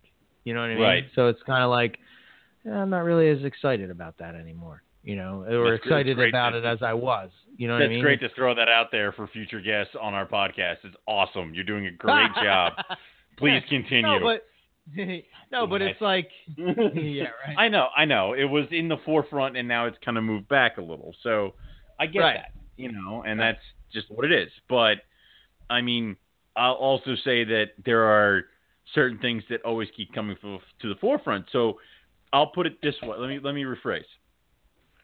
Right now, I have downstairs. I have two retired breeders, and I have a red tiger carpet that will very quickly in the next I'm sorry, I have two red tiger carpet pythons that very quickly in the next three years will be replaced by better tiger carp red tiger carpets. right. How long do you hold on to these animals? Or do you hold on to these animals? I have a hard time with that because when it comes to my carpet pythons, uh, because you know, I don't look at them as just The breeding stock. breeder stock. You know, Right. these are animals that I truly appreciate them for what they are. Okay. and it just it keeps it keeps taking me back to the idea of you know why no matter no matter what I get excited about it always always comes back to carpet pythons for me you know no Mhm. matter what it's always like I can like kind of get not that I get bored but you know it for whatever reason it kind you know it's not the flavor of the week you know, type Right. of deal, and you get excited about something. And I like the idea of working with other things because it it it it raises my knowledge and awareness of how to work with pythons. You know, um, what makes this one tick and what's different about this one than that one. But you know, I I don't know. It's it's kind of like at the same time, it's like you know there comes a point where you have to like you have to sort of focus to a certain extent, you know, and it's Yeah. like you know if I'm planning on selective breeding stuff, there's going to be a lot of holdbacks. I mean, I talk to Nick all the time, and you talk about his bredli and stuff like that, and like how many you've talked to him about this. I'm sure he's talked to you about it, and like how many he's held back of this one, and he's like, I have Mm. you know 14 adults of this and 20 adults of that, and like you know, I don't know. I, I guess at the end of the day, it comes down to like I got to take care of these animals, so let's make sure that they're animals that I enjoy working with, and that Right, I'm going to continue to be excited about. I mean, if you hated working with them, what the fuck is the point? So you know that's where it kind of goes Well, with. But y- Sometimes we preach on the show that you don't want to see a species lost, and like you know, sometimes True. like for myself, True. I feel like I have to take on this um, campaign of like, oh well, we have to make sure that this doesn't get lost in the hobby, you know. And, like, I'll- You know, and it's like, do I really love this animal? No, um, not as much as this one, but I also can appreciate what this is, and hopefully one day, um, you know, somebody maybe will be excited about it. And like, you know, I guess my African rocks are probably a good example of that. Um, but Mhm. For all the other so like so there's there's kind of categories for me. First there's the carpet pythons and morelia. So when i talk about that i'm talking about like you know even lumping scrubs and you know maybe one day Boelens and all that kind of stuff into that group right? You know carpet Right. pythons being at the top. And then you know i think the next group for me is pro that really like kind of like I think is an awesome to keep and like really fascinates me is the Liasis group. You know, the genus. yeah. You know, Macklots and olives, and they're just they're just they're they're similar in keeping them uh, as uh, you know carpet pythons, but at the same time different, something different. You know, and Yeah. uh, really cool animals. Another one for me, like a group would be like the rock pythons. So like Burms, Afrox, you know, the Sri Lankans. To me, that's that's friggin' awesome.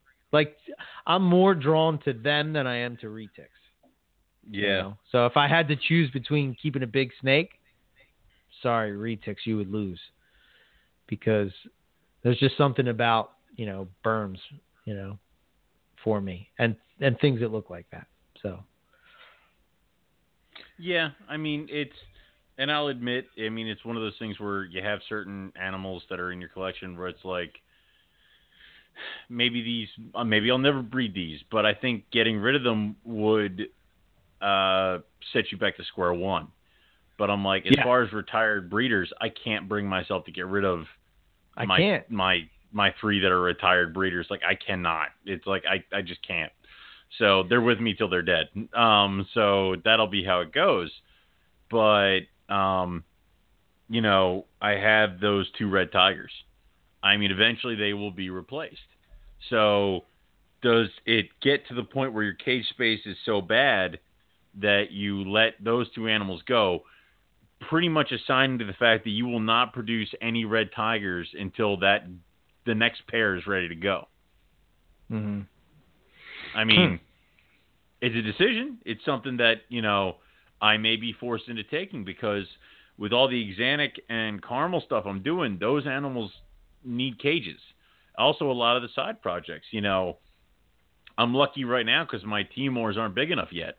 Yet, neither are my Macklot. Neither's my two female Macklots pythons, but they're getting Mhm. there.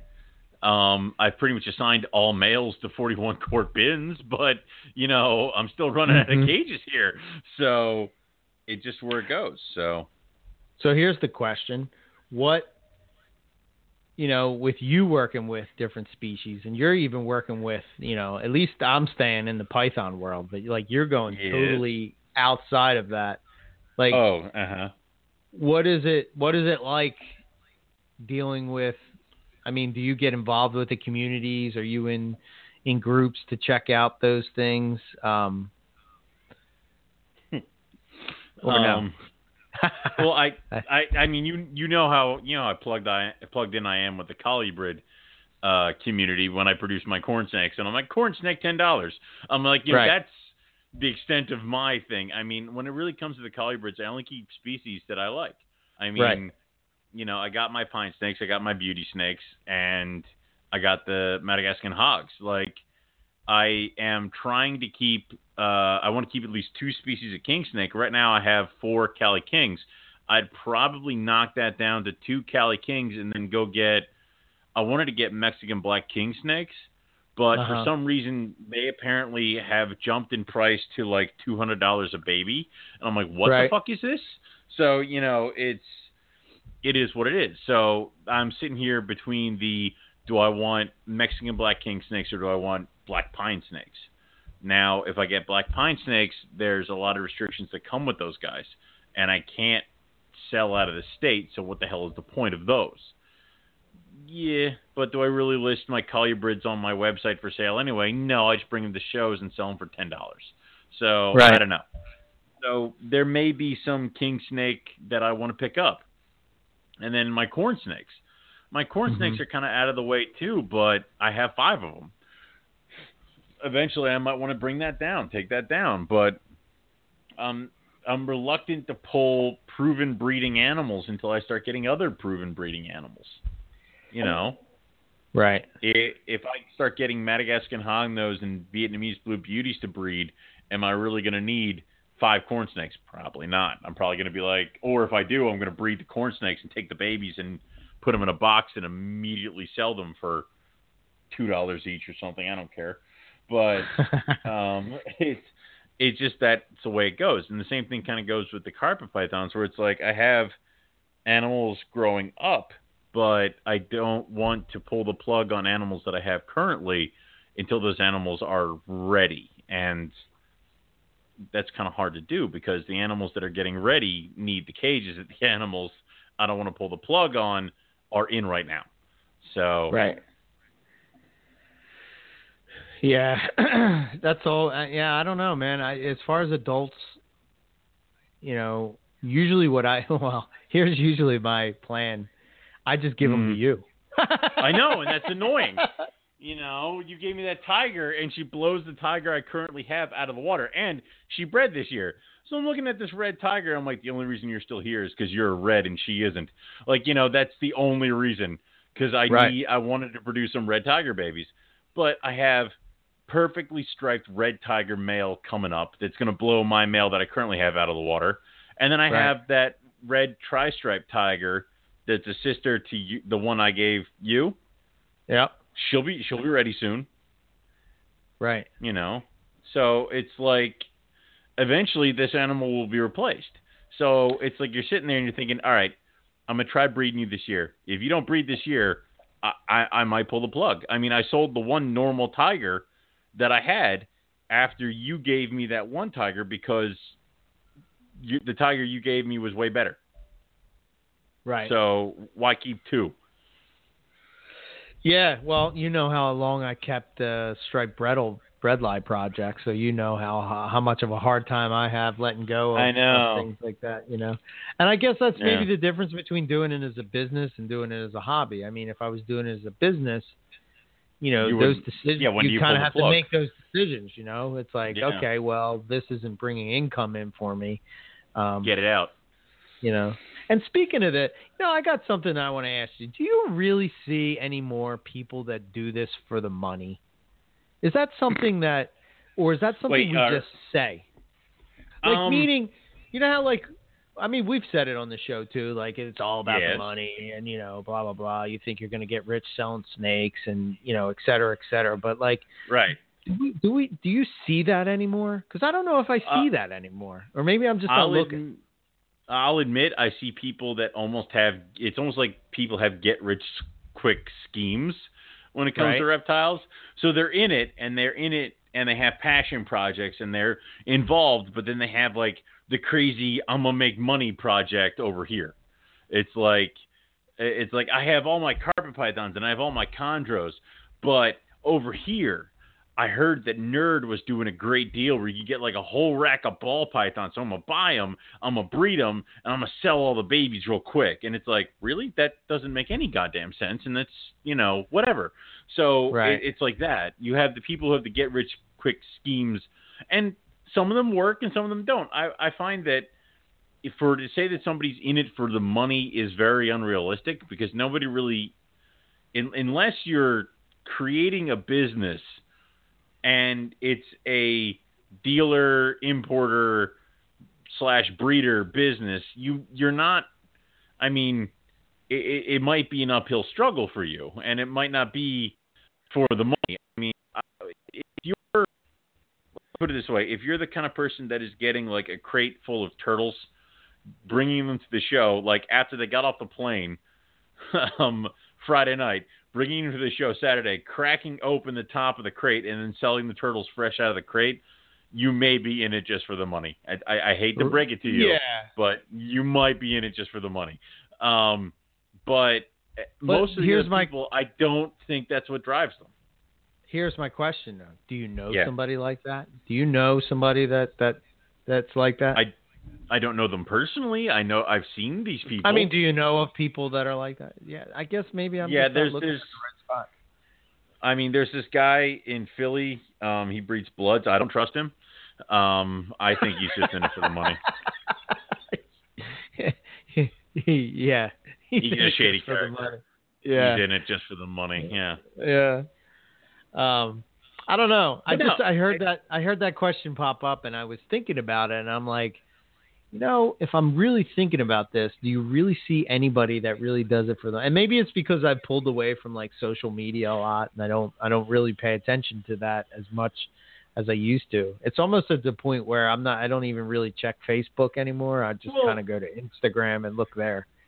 Right. Well, I Um, will say that you know a lot of times when we see the people who are doing it just for the money, it's usually when a new morph has popped up in an animal that morphs normally aren't in anymore or have not been in. Like I would say the last time I really saw people who were in it just for the money would be back when zebra first emerged. Because that's when people were buying up every jungle they possibly could get to breed to their zebra male. And then when that didn't really explode or when it took a certain number of years, I would say that I- I've not seen anybody. Because usually when you think about some guy who's in it just for the money, they show up on the scene, they buy a zebra, they buy every single really good looking jungle, they throw them all in these cages, and they think they're going to just breed them and make a ton of money. And they don't realize that it takes four years to raise up the girls, two years to raise up the boy, and like something happens, like the zebra dies, and they sell everything and leave. Like you know, Right. that is what I would think about, and I've not seen that in a while. I've not seen anybody who really pops on the scene and burns out.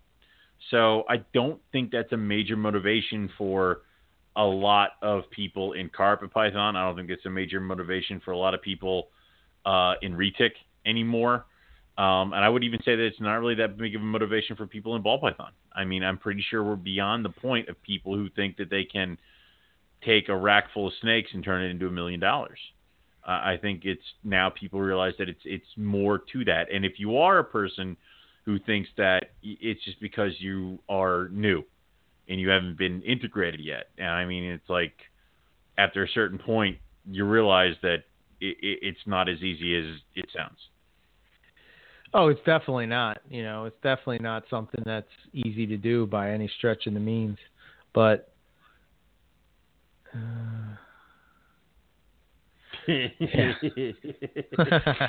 I love um, Warren rants. man, thank you, Warren. I'll read You know, that. I'll read that later. Go ahead. It's um, but yeah, I, know, I I- would admit when you that. guys, I will jump in here real quick. When you guys were talking about the price of black milk, uh, what was it again? Black milk snakes, Mexican black Fine. king snakes. Let's think about king snakes. Yeah. That the price went Yep. up. I'm I'm expecting you to say like five thousand dollars, and you said two hundred dollars, No. and I'm like, come on, man, two hundred dollars? That's a lot for a snake that you like. I would spend two hundred dollars on a carpet, and not even think twice. you know what I mean? Yeah. I, I don't know. I guess it's all It's- perspective. it's one of those things where it's like uh, it, it, it mainly becomes because these things are like I said always they're cyclical. You know, Mexican black king snakes when I first coming up were uh, all over the place. I mean, I think I got a pair of Mexican black king snakes for sixty bucks each, and they were like jet black. Um, and you know, I eventually got rid of them because I don't know why I'm stupid, but uh, and they kind of disappeared from herpetoculture for a very very long time. It's Right. like they were very rare to find at this show or that show. Now they're everywhere, and I guess it's because it's just people realized that there weren't that many out there, and I guess some guy made some guy who held on to all of his made a good amount of money selling them, and then everybody got them, and everybody decided to breed them. Or people who had them and hadn't been breeding them tossed them together because now they're on every goddamn table, and it's. And I would normally be like, sweet, every goddamn table means there's got to be a deal here, and I'm So- gonna grab me some Mexican black king snakes. But they're everywhere, and also um, they're all holding to probably about the 150 to 200 dollar range. Right. Um, but I would also say that the ones that people are trying to sell that have a bunch of white on them, it's like people might be trying to give misinformation about how these things are going to turn all black, and that sometimes isn't true. So with the uptick in sales and popularity comes, you know, the shady side. So So you just answered the question that I asked before in this. Yes. So apparently, Yes. you know, like you were saying, these these king snakes at one point were like very, you know, available, and then all Yes. of a sudden, for for whatever reason, you know, uh, they became not available because Yep. probably because something else became the flavor of the week, and you Mhm. know, people move the stuff out because they're like, no, I want to work with this. So maybe this is where people are doing it for the money because they're not doing it for what they want, what Yeah, they want to do. They're doing it because so you have this guy, you have somebody, right? Somebody at some Yeah. point must have kept these Mexican black king snakes. Shit, Mhm. I fucked it up again. What are they? You're again? doing good. No, you- know, the okay. Mexican black king snake. You're good. So they Yeah. keep these Mexican black king snakes because you know they just dig They them. like they think 'em. they're the Yeah. coolest thing ever, you know, and they don't give a shit if they're worth fifty bucks or twenty bucks or Yeah. whatever. They're just gonna keep them or you know keep them going because honestly, let's be honest, what's cooler than a all black All snake? black I mean, snake. I know. regardless of what it is, an all black snake is pretty badass.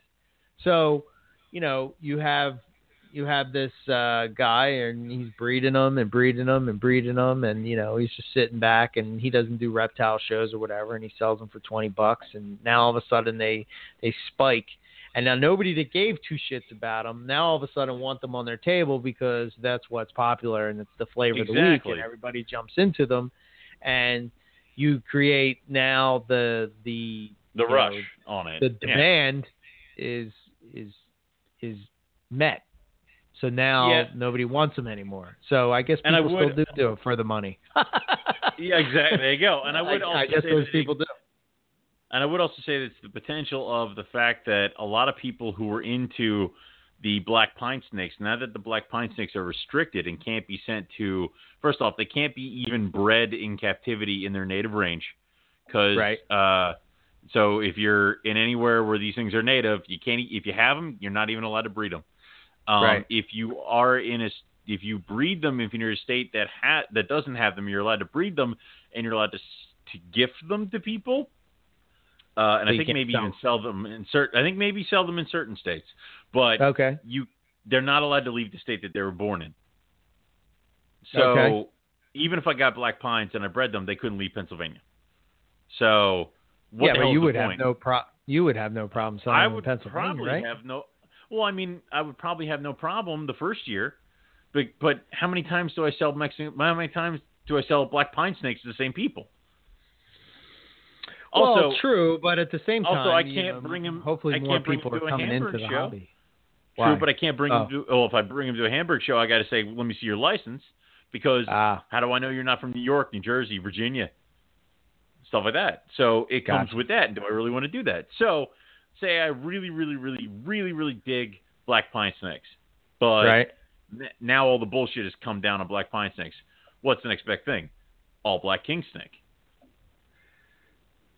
Okay. Who's to say the popularity for Mexican black king snakes isn't also kind of rising due to the restrictions and the downturn of black pine snakes? I don't know. Maybe it's something to look at. So there's a lot of things that could be going here. I mean, I would love to get a pair of Mexican black king snakes, and I probably will. Um, and it's just the way that I'm very picky about them. I want mine to be jet black and not have a single scale of white on them. So I'm probably going to pay a pretty penny, which I'm okay with. But you know, do I wish they were sixty bucks? Of course, because I'm a cheap asshole. But you know, it's uh, I, I it's also going to be one of those things where eventually they will go the other way, and we'll stop seeing them all over the place. I mean, I I wanted a nice pair of Mexican black king snakes ever since I got rid of my previous pair. So, right. and I just haven't found them, haven't seen them at reptile shows, and now all of a sudden they're everywhere. But the price is almost double what I paid originally. So, right. What are you gonna do? Yeah, I guess.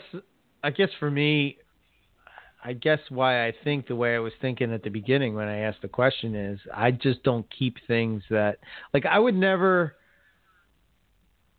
and maybe it's because I don't do it full time, and this is what always worries yeah. me about doing full time. Is like, you know, I would never go out and get something because I thought that I was going to be able to like I'm going to sell this, I'm going to make tons of money because well, everybody wants it, and it's the hot thing. Even when I was buying carpet pythons, but you know, just getting into them and like get my collection together. Yeah, dude, I, you know how much money I lost in carpet python? I mean, dude, tons. You know, far too much. You know, for, for one, you know, I'm buying these, you know, cutting edge morphs and I'm not raising them up as fast as everybody else. So I'm not the first one to the table to have, you know, uh, albino caramel zebras or, you know what I mean? Like, so it's like, I, I don't know. I, I, I never looked at it. I guess I just don't have that perspective. But and and most of the people that I deal with aren't looking at it the same way either. I mean, you know, out of the carpet pythons, you know, I I personally like um you know, probably the Papuan carpet's the best. And right now they're mm-hmm. worth dog shit. You know, they're out of all of them. You, I seen somebody selling them the other day for sixty bucks, and it's like, yeah, I'll sit on them before I sell them for sixty bucks. I don't care. Well, and that's the thing is like like you said, we don't do this as a living. You know, a lot of times. Let, let me put it this way: if if if a guy has a table full of Mexican black king snakes and corn snakes and all this other stuff, nine times out of ten he did not breed those.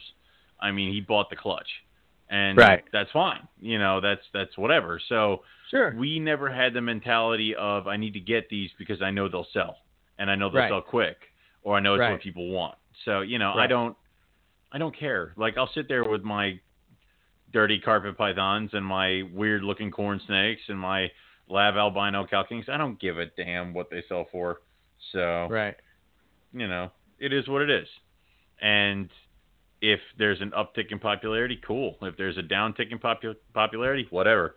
So I, I kind of almost prefer the downticks because then I can go get all of the things I want and not care about what other people think and then you know it's when the uptick happens and i'm like crap so i have to i have to wait and for everything to drop in price so right yeah i mean even with that like i again i go back to you know when i was getting into carpet fight i mean i didn't be i'm not gonna i was never in the mindset of oh well uh, you know, I'll just wait till this gene comes down and you nah, know, or wait nah. till this subspecies comes down. Like, you know, with inland inland carpet, it's another example. Like, you know, mm-hmm. I mean, I remember what was the first price they came out was it four grand each for yeah. uh, when they were first produced in the U.S. and it was like. Yeah.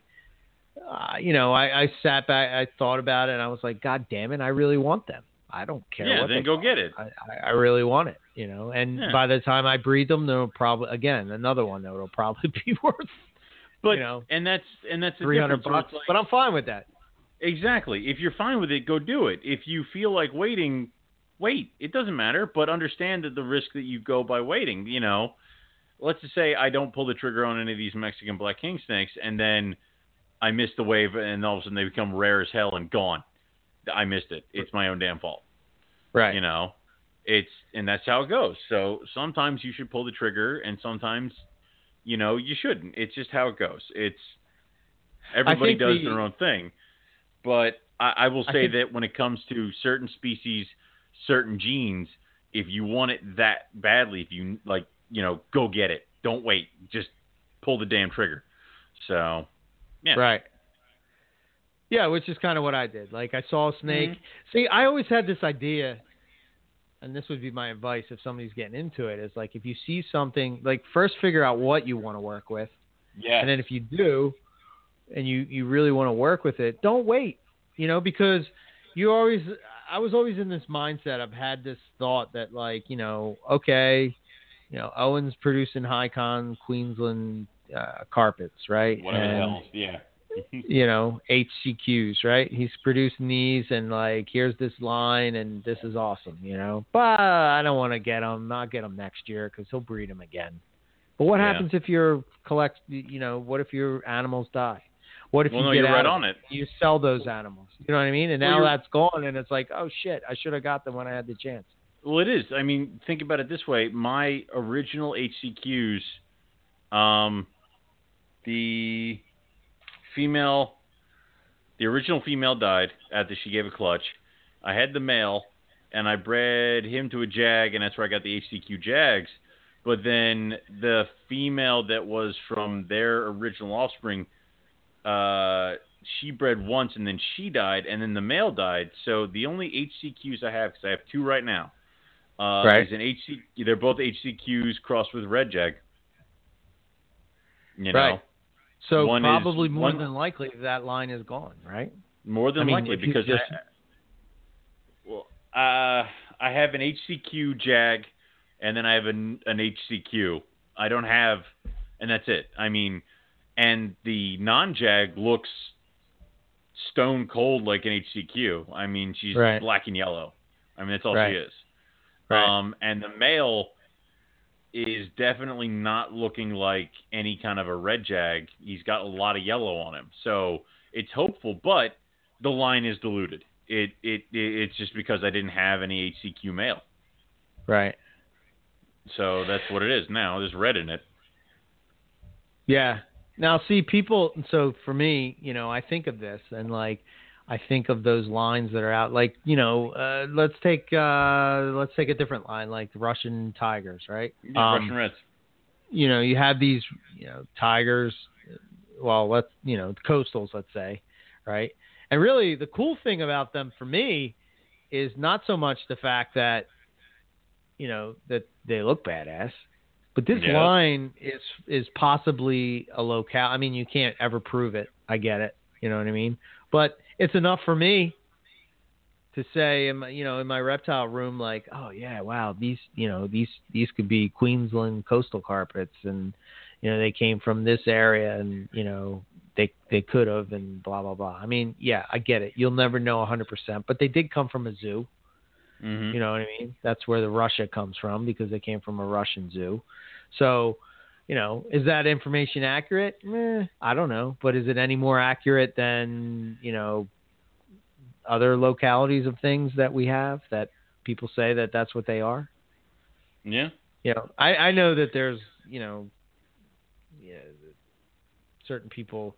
You, know, you go back to some of the, the original lines that you know some of those lines behind the scenes have uh, you know locality data that you know people just don't know but at the same time it's like i don't know you have you, you have something that could be and you know i guess for for somebody like nick who who needs to know like that it is what it is because that's sort of how Mhm. his collection is based around but for somebody like me eh, you can sort of take like i would never go and say that these are x you know locality coastal carpet python but it's cool for me you know. I can be like wow this Yeah. is pretty cool. So Well, i don't know. and and and it comes through where it's like you don't ever want to lose the line, and you don't ever want to kind of like I said, I it definitely pissed me off that I ended up having the only thing I could breed to her was a red jag, um, but I still got the bones of it, and maybe it might not be a good line to have separate, but you Sure. know. I keep looking at your citrus stuff, and I'm like, I don't know. I take that HCQ red jag and I throw it to a citrus tiger. Who the hell knows what would come out of that? You know. Probably So- something really cool. Probably something fucking trippy. But you know, Yeah. it, there's there's that kind of stuff, and it's you know, it, it's everybody's collection is to their own. I mean, you just kind of gotta feel it out and do what you want to do. So I think that's the It is- thing, man. That's the thing Yeah. that's most important, and I think that's sometimes where people get lost in this. You know, this whole thing is like, and and that's sort of what I'm saying in a nutshell. It's kind of like, you know, over the years I've learned that I'm just going to keep what I like, and you know, this is what I really dig, and uh, I don't Yeah. care if it's worth money or not. But you know, at the same time, there's certain things that I keep that you know they're not as high up on my you know list of things that absolutely have to happen now. have- Yeah, you know have to have. yeah, but um, you know, I worry about things like, you know, like you know, scrub pythons is an example. Like if Indonesia shuts down, like are we ever going to be able to get Halmahera scrubs, Mal- Moluccan scrubs, you know, stuff like that. Like they could be lost. There's only a few people out there that are really, you know, working with them, and you know, it would be a shame if that just kind of disappeared. You know, yeah. I don't know.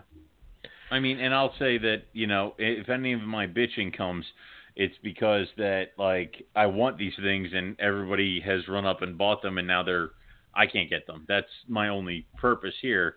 I mean, what was it? After I got glitch, I was able to go get like an adult female Macklots because it was just there on Kingsnake. It had been forever, you know. Right. And now, now I can't find the goddamn things. It's like because the popularity has gone up. Plus, like we talked with Cameron, the uh, in the because they weren't popular, they stopped importing them, so they maybe the quota got got slashed. So it kind of goes hand in hand with that kind of stuff. So And then they do Um, become popular because nobody exactly can get 'em. because they're rare. and why are they rare? Because nobody bought them before. It's like it's a stupid cycle. Yeah, it's, like this. yeah, yeah, it's crazy. It it is. It's really dumb, and it's kind of what's got me into the I don't want to sell any of the projects that I have anymore because Right. you know I would sell these things, and then I because I'd be like I wouldn't have I'd, I'd need a quick infix of money or I'd be overwhelmed with something, and then I'd sell these things. Then I'd be like, you know what, I'm going to get back into it. And then I would try to get back into it at like the worst possible freaking time, and I wouldn't be able to find them all. Like uh, I, I tried getting back Yeah. into corn snakes when China had originally opened their importation, so all the corn snakes were bought up and sent to China. So I couldn't find any goddamn corn snakes for a while. You know, Right. it's, it is what it is. So Yeah. I have bad timing all the time.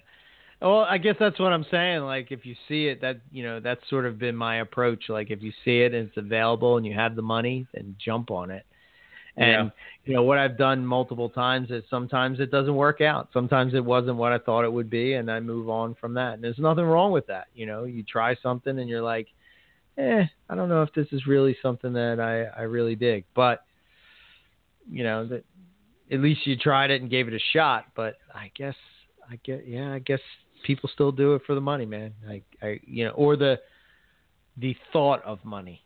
You know, yeah. it's like uh is that why ring pythons all of a sudden became popular? You know what I mean? Well- like people are like, oh well, these are going for a thousand bucks a piece. Like, Yeah. Well, or or probably because you know ring pythons became popular because they were gone. It's like at one point there were apparently ring pythons so prevalent that they were like giving them away at shows. Like it, it just happened.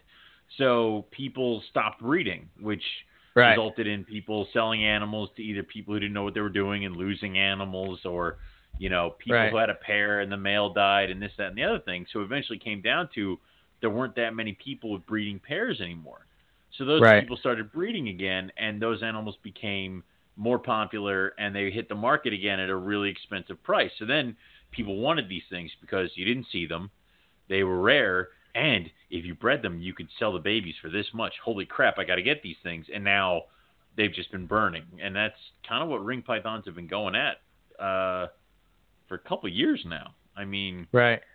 ring pythons seem to be one of those things that have not really they've not they haven't really i, I kind of thought they would get saturated at some point but you know they kind of Well, they're hard to breed, right? Well, they're Yeah, harder I to guess. breed, I don't know. say. Harder, I guess. I don't know. Yeah. So, and it's just one of those things where, I mean, I know you were talking about the Russian Reds and how you kind of take the lines for granted and stuff like that. Where I know everybody's taken a Russian Red Tiger and bred it to either a tri-stripe or another tiger. No one's ever Right. just done Russian Red to Russian Red, Except Mike. except for Mike. But that See, that's what I I- would do. That's Uh, that that's- that would be my approach. That's what I'm going to do. I have a pair of Mike's Russian Red Tigers, Right. and they're only going to go to each other, and that's the whole point. You Yeah, know, and I that want to be able me to happy. sit there. I know. I'm gonna sit. I'm gonna sit there one day and have Russian Red Tigers next to you know classic bone colored tigers because I have that project too. Next to red tigers, next to axanthic tigers, next to super caramel tigers. You know, Right. That's what I'm gonna do. Can't help with that over here. No, you can't. So um, it's uh, it's just the way it is. So it is. It, you you kind of hope for the lines to stay separate and keep alive, but sometimes you lose them, and it sucks. Yeah. And you know, just go forward with it.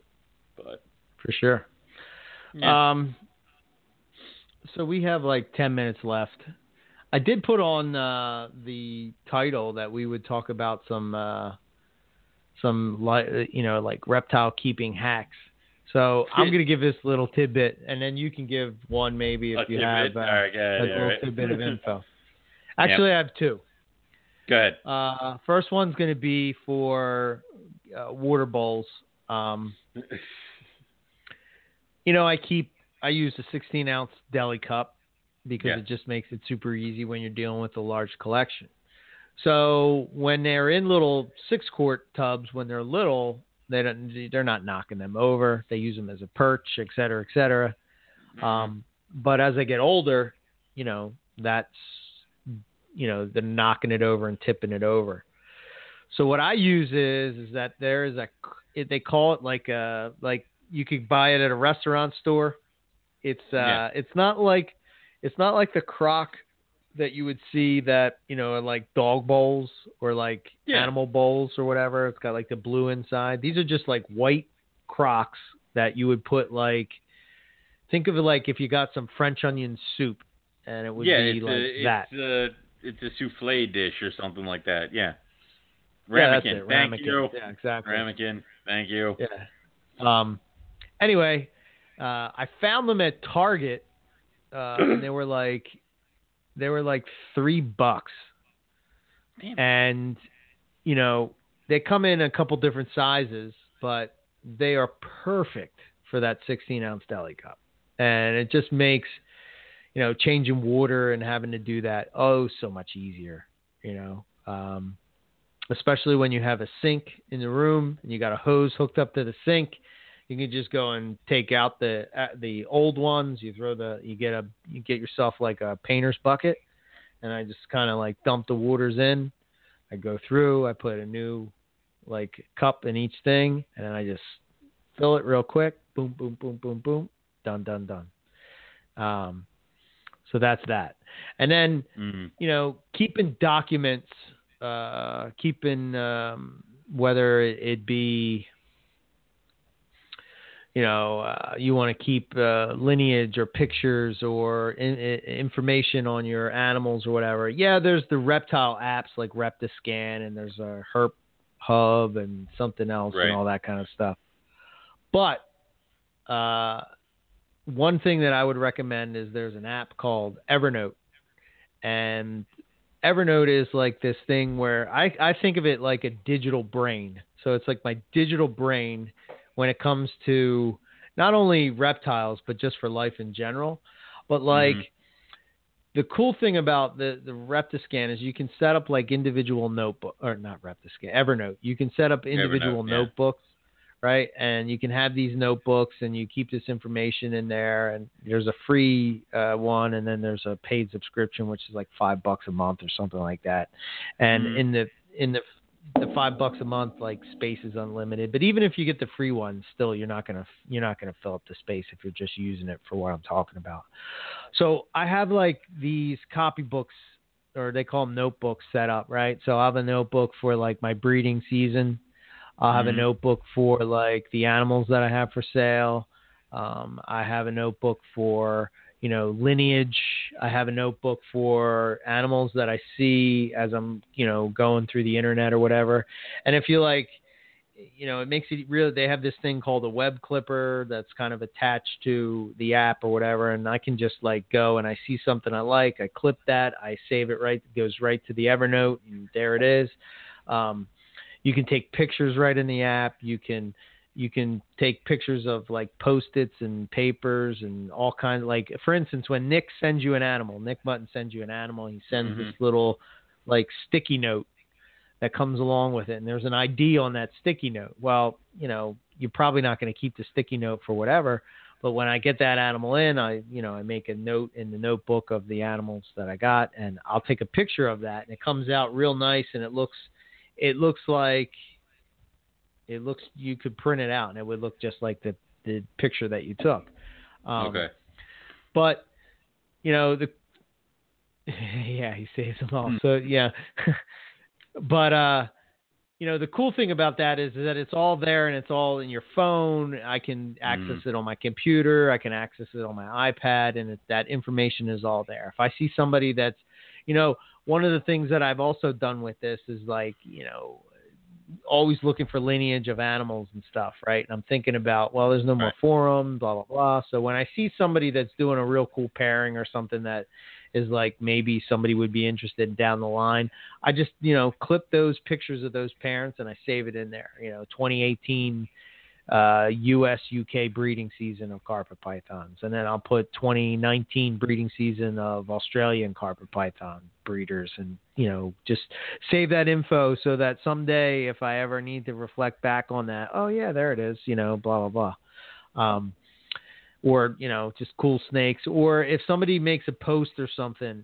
this is the other cool thing so if like somebody makes a post and they're talking about something and you don't necessarily have time to read it or whatever but they have like the stonewash uh stonewash post that nick did was a, is an example so i'll just take that post and boom it just saves it right to there so i got the picture and i got what he wrote so then at, at any time i can go back and i don't have to look through Facebook or find where he posted it or whatever. You know, I can just go right there. Right and the there. cool thing yeah. is, it has an awesome search feature.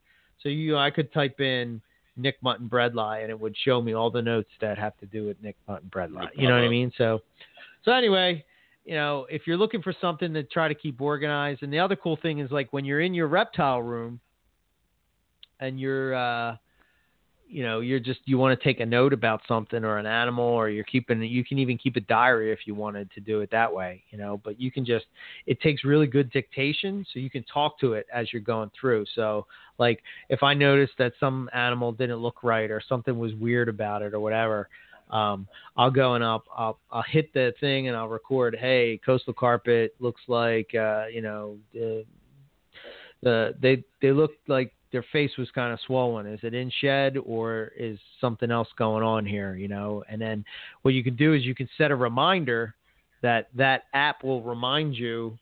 Uh, it has like a little feature in there where you can set a reminder. So like in a couple days, if you want to go back and check it, and you know you forget about it, uh, maybe you wouldn't forget about it, but you know what I'm saying? Like if it Mhm. kind of slips your mind, it will pop up on your phone. And you're like, oh shit, let me go check it out. You know, and then you can take another picture, and then you can kind of look at both. Oh yeah, there's really nothing going on there. They just swelled up because they were going to shed. So yeah. check it out, Evernote. It's a cool app. I use it obviously for the podcast as well, uh, for notes and stuff like that, Yes. for guest outlines and all that kind of stuff. But it's more than that. So if you're in Tinley Park and you're curious about it and you want to see it, or the next time you see me or whatever, I can show you exactly what I'm talking about on my phone, and you know people can check it out. So what do you got? And then we'll. All right. Uh, what I got for a hack is I think um, we've we've kind of spoke about it a few times. I'm just going to reiterate is the um, kind of know different ways to approach feeding your pythons when it comes to uh, just just having different stuff. I mean, obviously we've talked about tips and tricks with babies.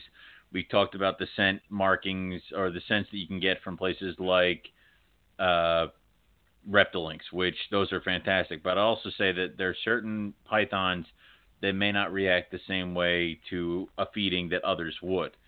Case in point, I have an entire clutch of bredli. And what I found with bredli is they're very kind of shy. Uh, and it takes a bit. Once they start eating, they're voracious little monsters. But in the beginning, they kind of hesitant away from food on tongs. So I got a few of them to eat on tongs, and then last week I went to feed them, and nobody ate. And then yesterday I decided just to open the drawer, put the food in, and close the drawer, and everybody ate. So don't be so rigid when it comes to how you offer food to your snakes. Um, I had a Macklot's python that was not eating, and then I left a chicken just straight up in there, and they were able to come out in the middle of the night, eat it, and then go back to their hide. And now they took a medium rat off tongs yesterday. So sometimes it helps to know these tips or tricks. Sometimes it's worth it just to know that if you kind of take a step back and let them be a snake, things work out better. Um, my water python only eats when I go to reptile shows and can buy him live mice. So he eats like six at a time, but that's what he eats. So don't Right. be, I would say that I probably stressed out, freaked out, and did a lot more damage to my guys when I was younger. And I thought everything had to eat a white furred European rat. Like that was it. All other food items are too hard to come by or are too far out there to do and it, it really isn't. There's a lot of ways to get this stuff. It's not that expensive and there are a lot of different things you can feed them. I, I've seen people feed their snakes drumsticks of chicken that they get from the store. So don't be so rigid in thinking that they have to eat something when it, realistically, if it's eating, who gives a shit what it's eating? I don't care. I give all my corn snakes and king snakes chickens because chickens are actually cheaper than mice. Fuck it. So Right. I would say that my hack would say just to be fluid. Just you know, don't worry about it so much. I mean, like dude, my second clutch, none of them like half of them were eating, half of them weren't. I force fed like 18 babies pinkies from a pinky pump because I was told that's what you had to do. And what I would say is that, you know, after force feeding them for a year, three of them died and then the others took off. Where if I probably had just kind of settled back and went through my whole motions like I do now, like I offer food and then they don't take it, then I try scenting the food, they don't take it, then I literally cut the head off of a chick and give it to them and see if that takes that. And then after that, then we move on to live. After live, then uh, I'm gonna try to do one force feeding of a rat tail, and then we'll see if you survive or not. But you know, I would say just kind of take a step back and try to feel out the snake yourself. So Very nice. I like it. yeah, thank you. Um. Okay. All right. then. Yeah. So there you go. There's two uh, tips of advice for you. Um,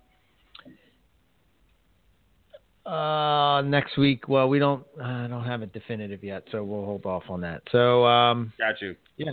Let's uh, let's wrap it up and roll out. So, for us, MoreliaPythonRadio.com. Our info, uh, our email is info at MoreliaPythonRadio.com. If you're interested in uh, contacting us uh, for whatever reason, um, so check it out. You can follow us on our Facebook page uh, at Morelia Python Radio. Um, and yeah, uh, if you, uh, so I'm gonna, uh, I'm trying to recommend every week, uh, you know, a couple groups or whatever. Um, but if you're interested in just like checking out cool pictures and you know a little bit of uh, talk every once in a while, but for the most part, it's just kind of like guys showing off uh, their collections and stuff of different Morelia. But that's Morelia pick of the week. Um, Mhm. Check it out. Uh, then uh, you know that's kind of our home base, so to speak, and got a lot of people that are sort of like coming over there to sign up and and whatnot, which is which is pretty cool to to see it Yeah. continue to grow. Um, so for myself, um, I'm gonna say um, uh, EB Morelia is uh, is my uh, website, and uh, slowly but surely we're getting. It's kind of like Owen is uh, working it up to get it to where it was, because you know, you know my whole fiasco with it crashing and everything. But uh, I do have available animals up there. You know, I don't know, man. Do you sell animals more on your website, Facebook, or Instagram? It seems like It is Instagram a is like, mixture. yeah. It is a mixture because, dude, it's like I sold two snakes off Instagram just by posting pictures of them and saying, "Hey, these snakes are for sale." I posted. Uh, I had a bunch of stuff go off the website. I had a few things go off Facebook. I had everything that I had on the morph market go in the span of like two weeks. After like I'd set that thing up and Yeah. left it there, like nothing was going on there. So it, it really just depends. I mean, it really does. I- I've had stuff go off King Snake, Facebook, my website, the Morph Market. It's like if it's out there and people see it, I don't know where the hell they're going to grab it from, but the best thing to do would be to toss it out there. Right. Yeah, I'm slowly moving away from Facebook and you know being finding myself more and more on Instagram because I don't Oh, have to not? deal with deal with the uh not so much the drama in the snake world because I steer away from that anymore. I don't I don't really give a shit. Um yeah, we don't post anymore. So it's just uh, like just now like you know i have facebook up because obviously we have the chat and all that stuff going Yeah. on but like if i see one more goddamn thing about nike i swear to god come on man I'm Like, gonna I get it, My, I'm, I'm I'm gonna burn my Nike shoes. You you you pay for those. They yeah don't whatever. Oh man. I get it you know but we're so divided on everything and you can just see it so much on facebook and people Yep. that don't know anything about anything are talking and it's just like a platform for people that shouldn't talk talk talk you know what i mean? It's just uh, it's just ridiculous. Anyway. Yeah, I just whatever. and it, you know you're like you're kind of friends with somebody and then you're like oh my god you really are an Holy asshole crap, dude. and i'm sure people think the other way too you know? That's why i Of try to like not I don't. uh, post I'm not putting anything shit. serious up there. I'm not gonna post anything serious up there. Now, no. Nah, nah, you won't see me involved in those conversations. Not I'm done.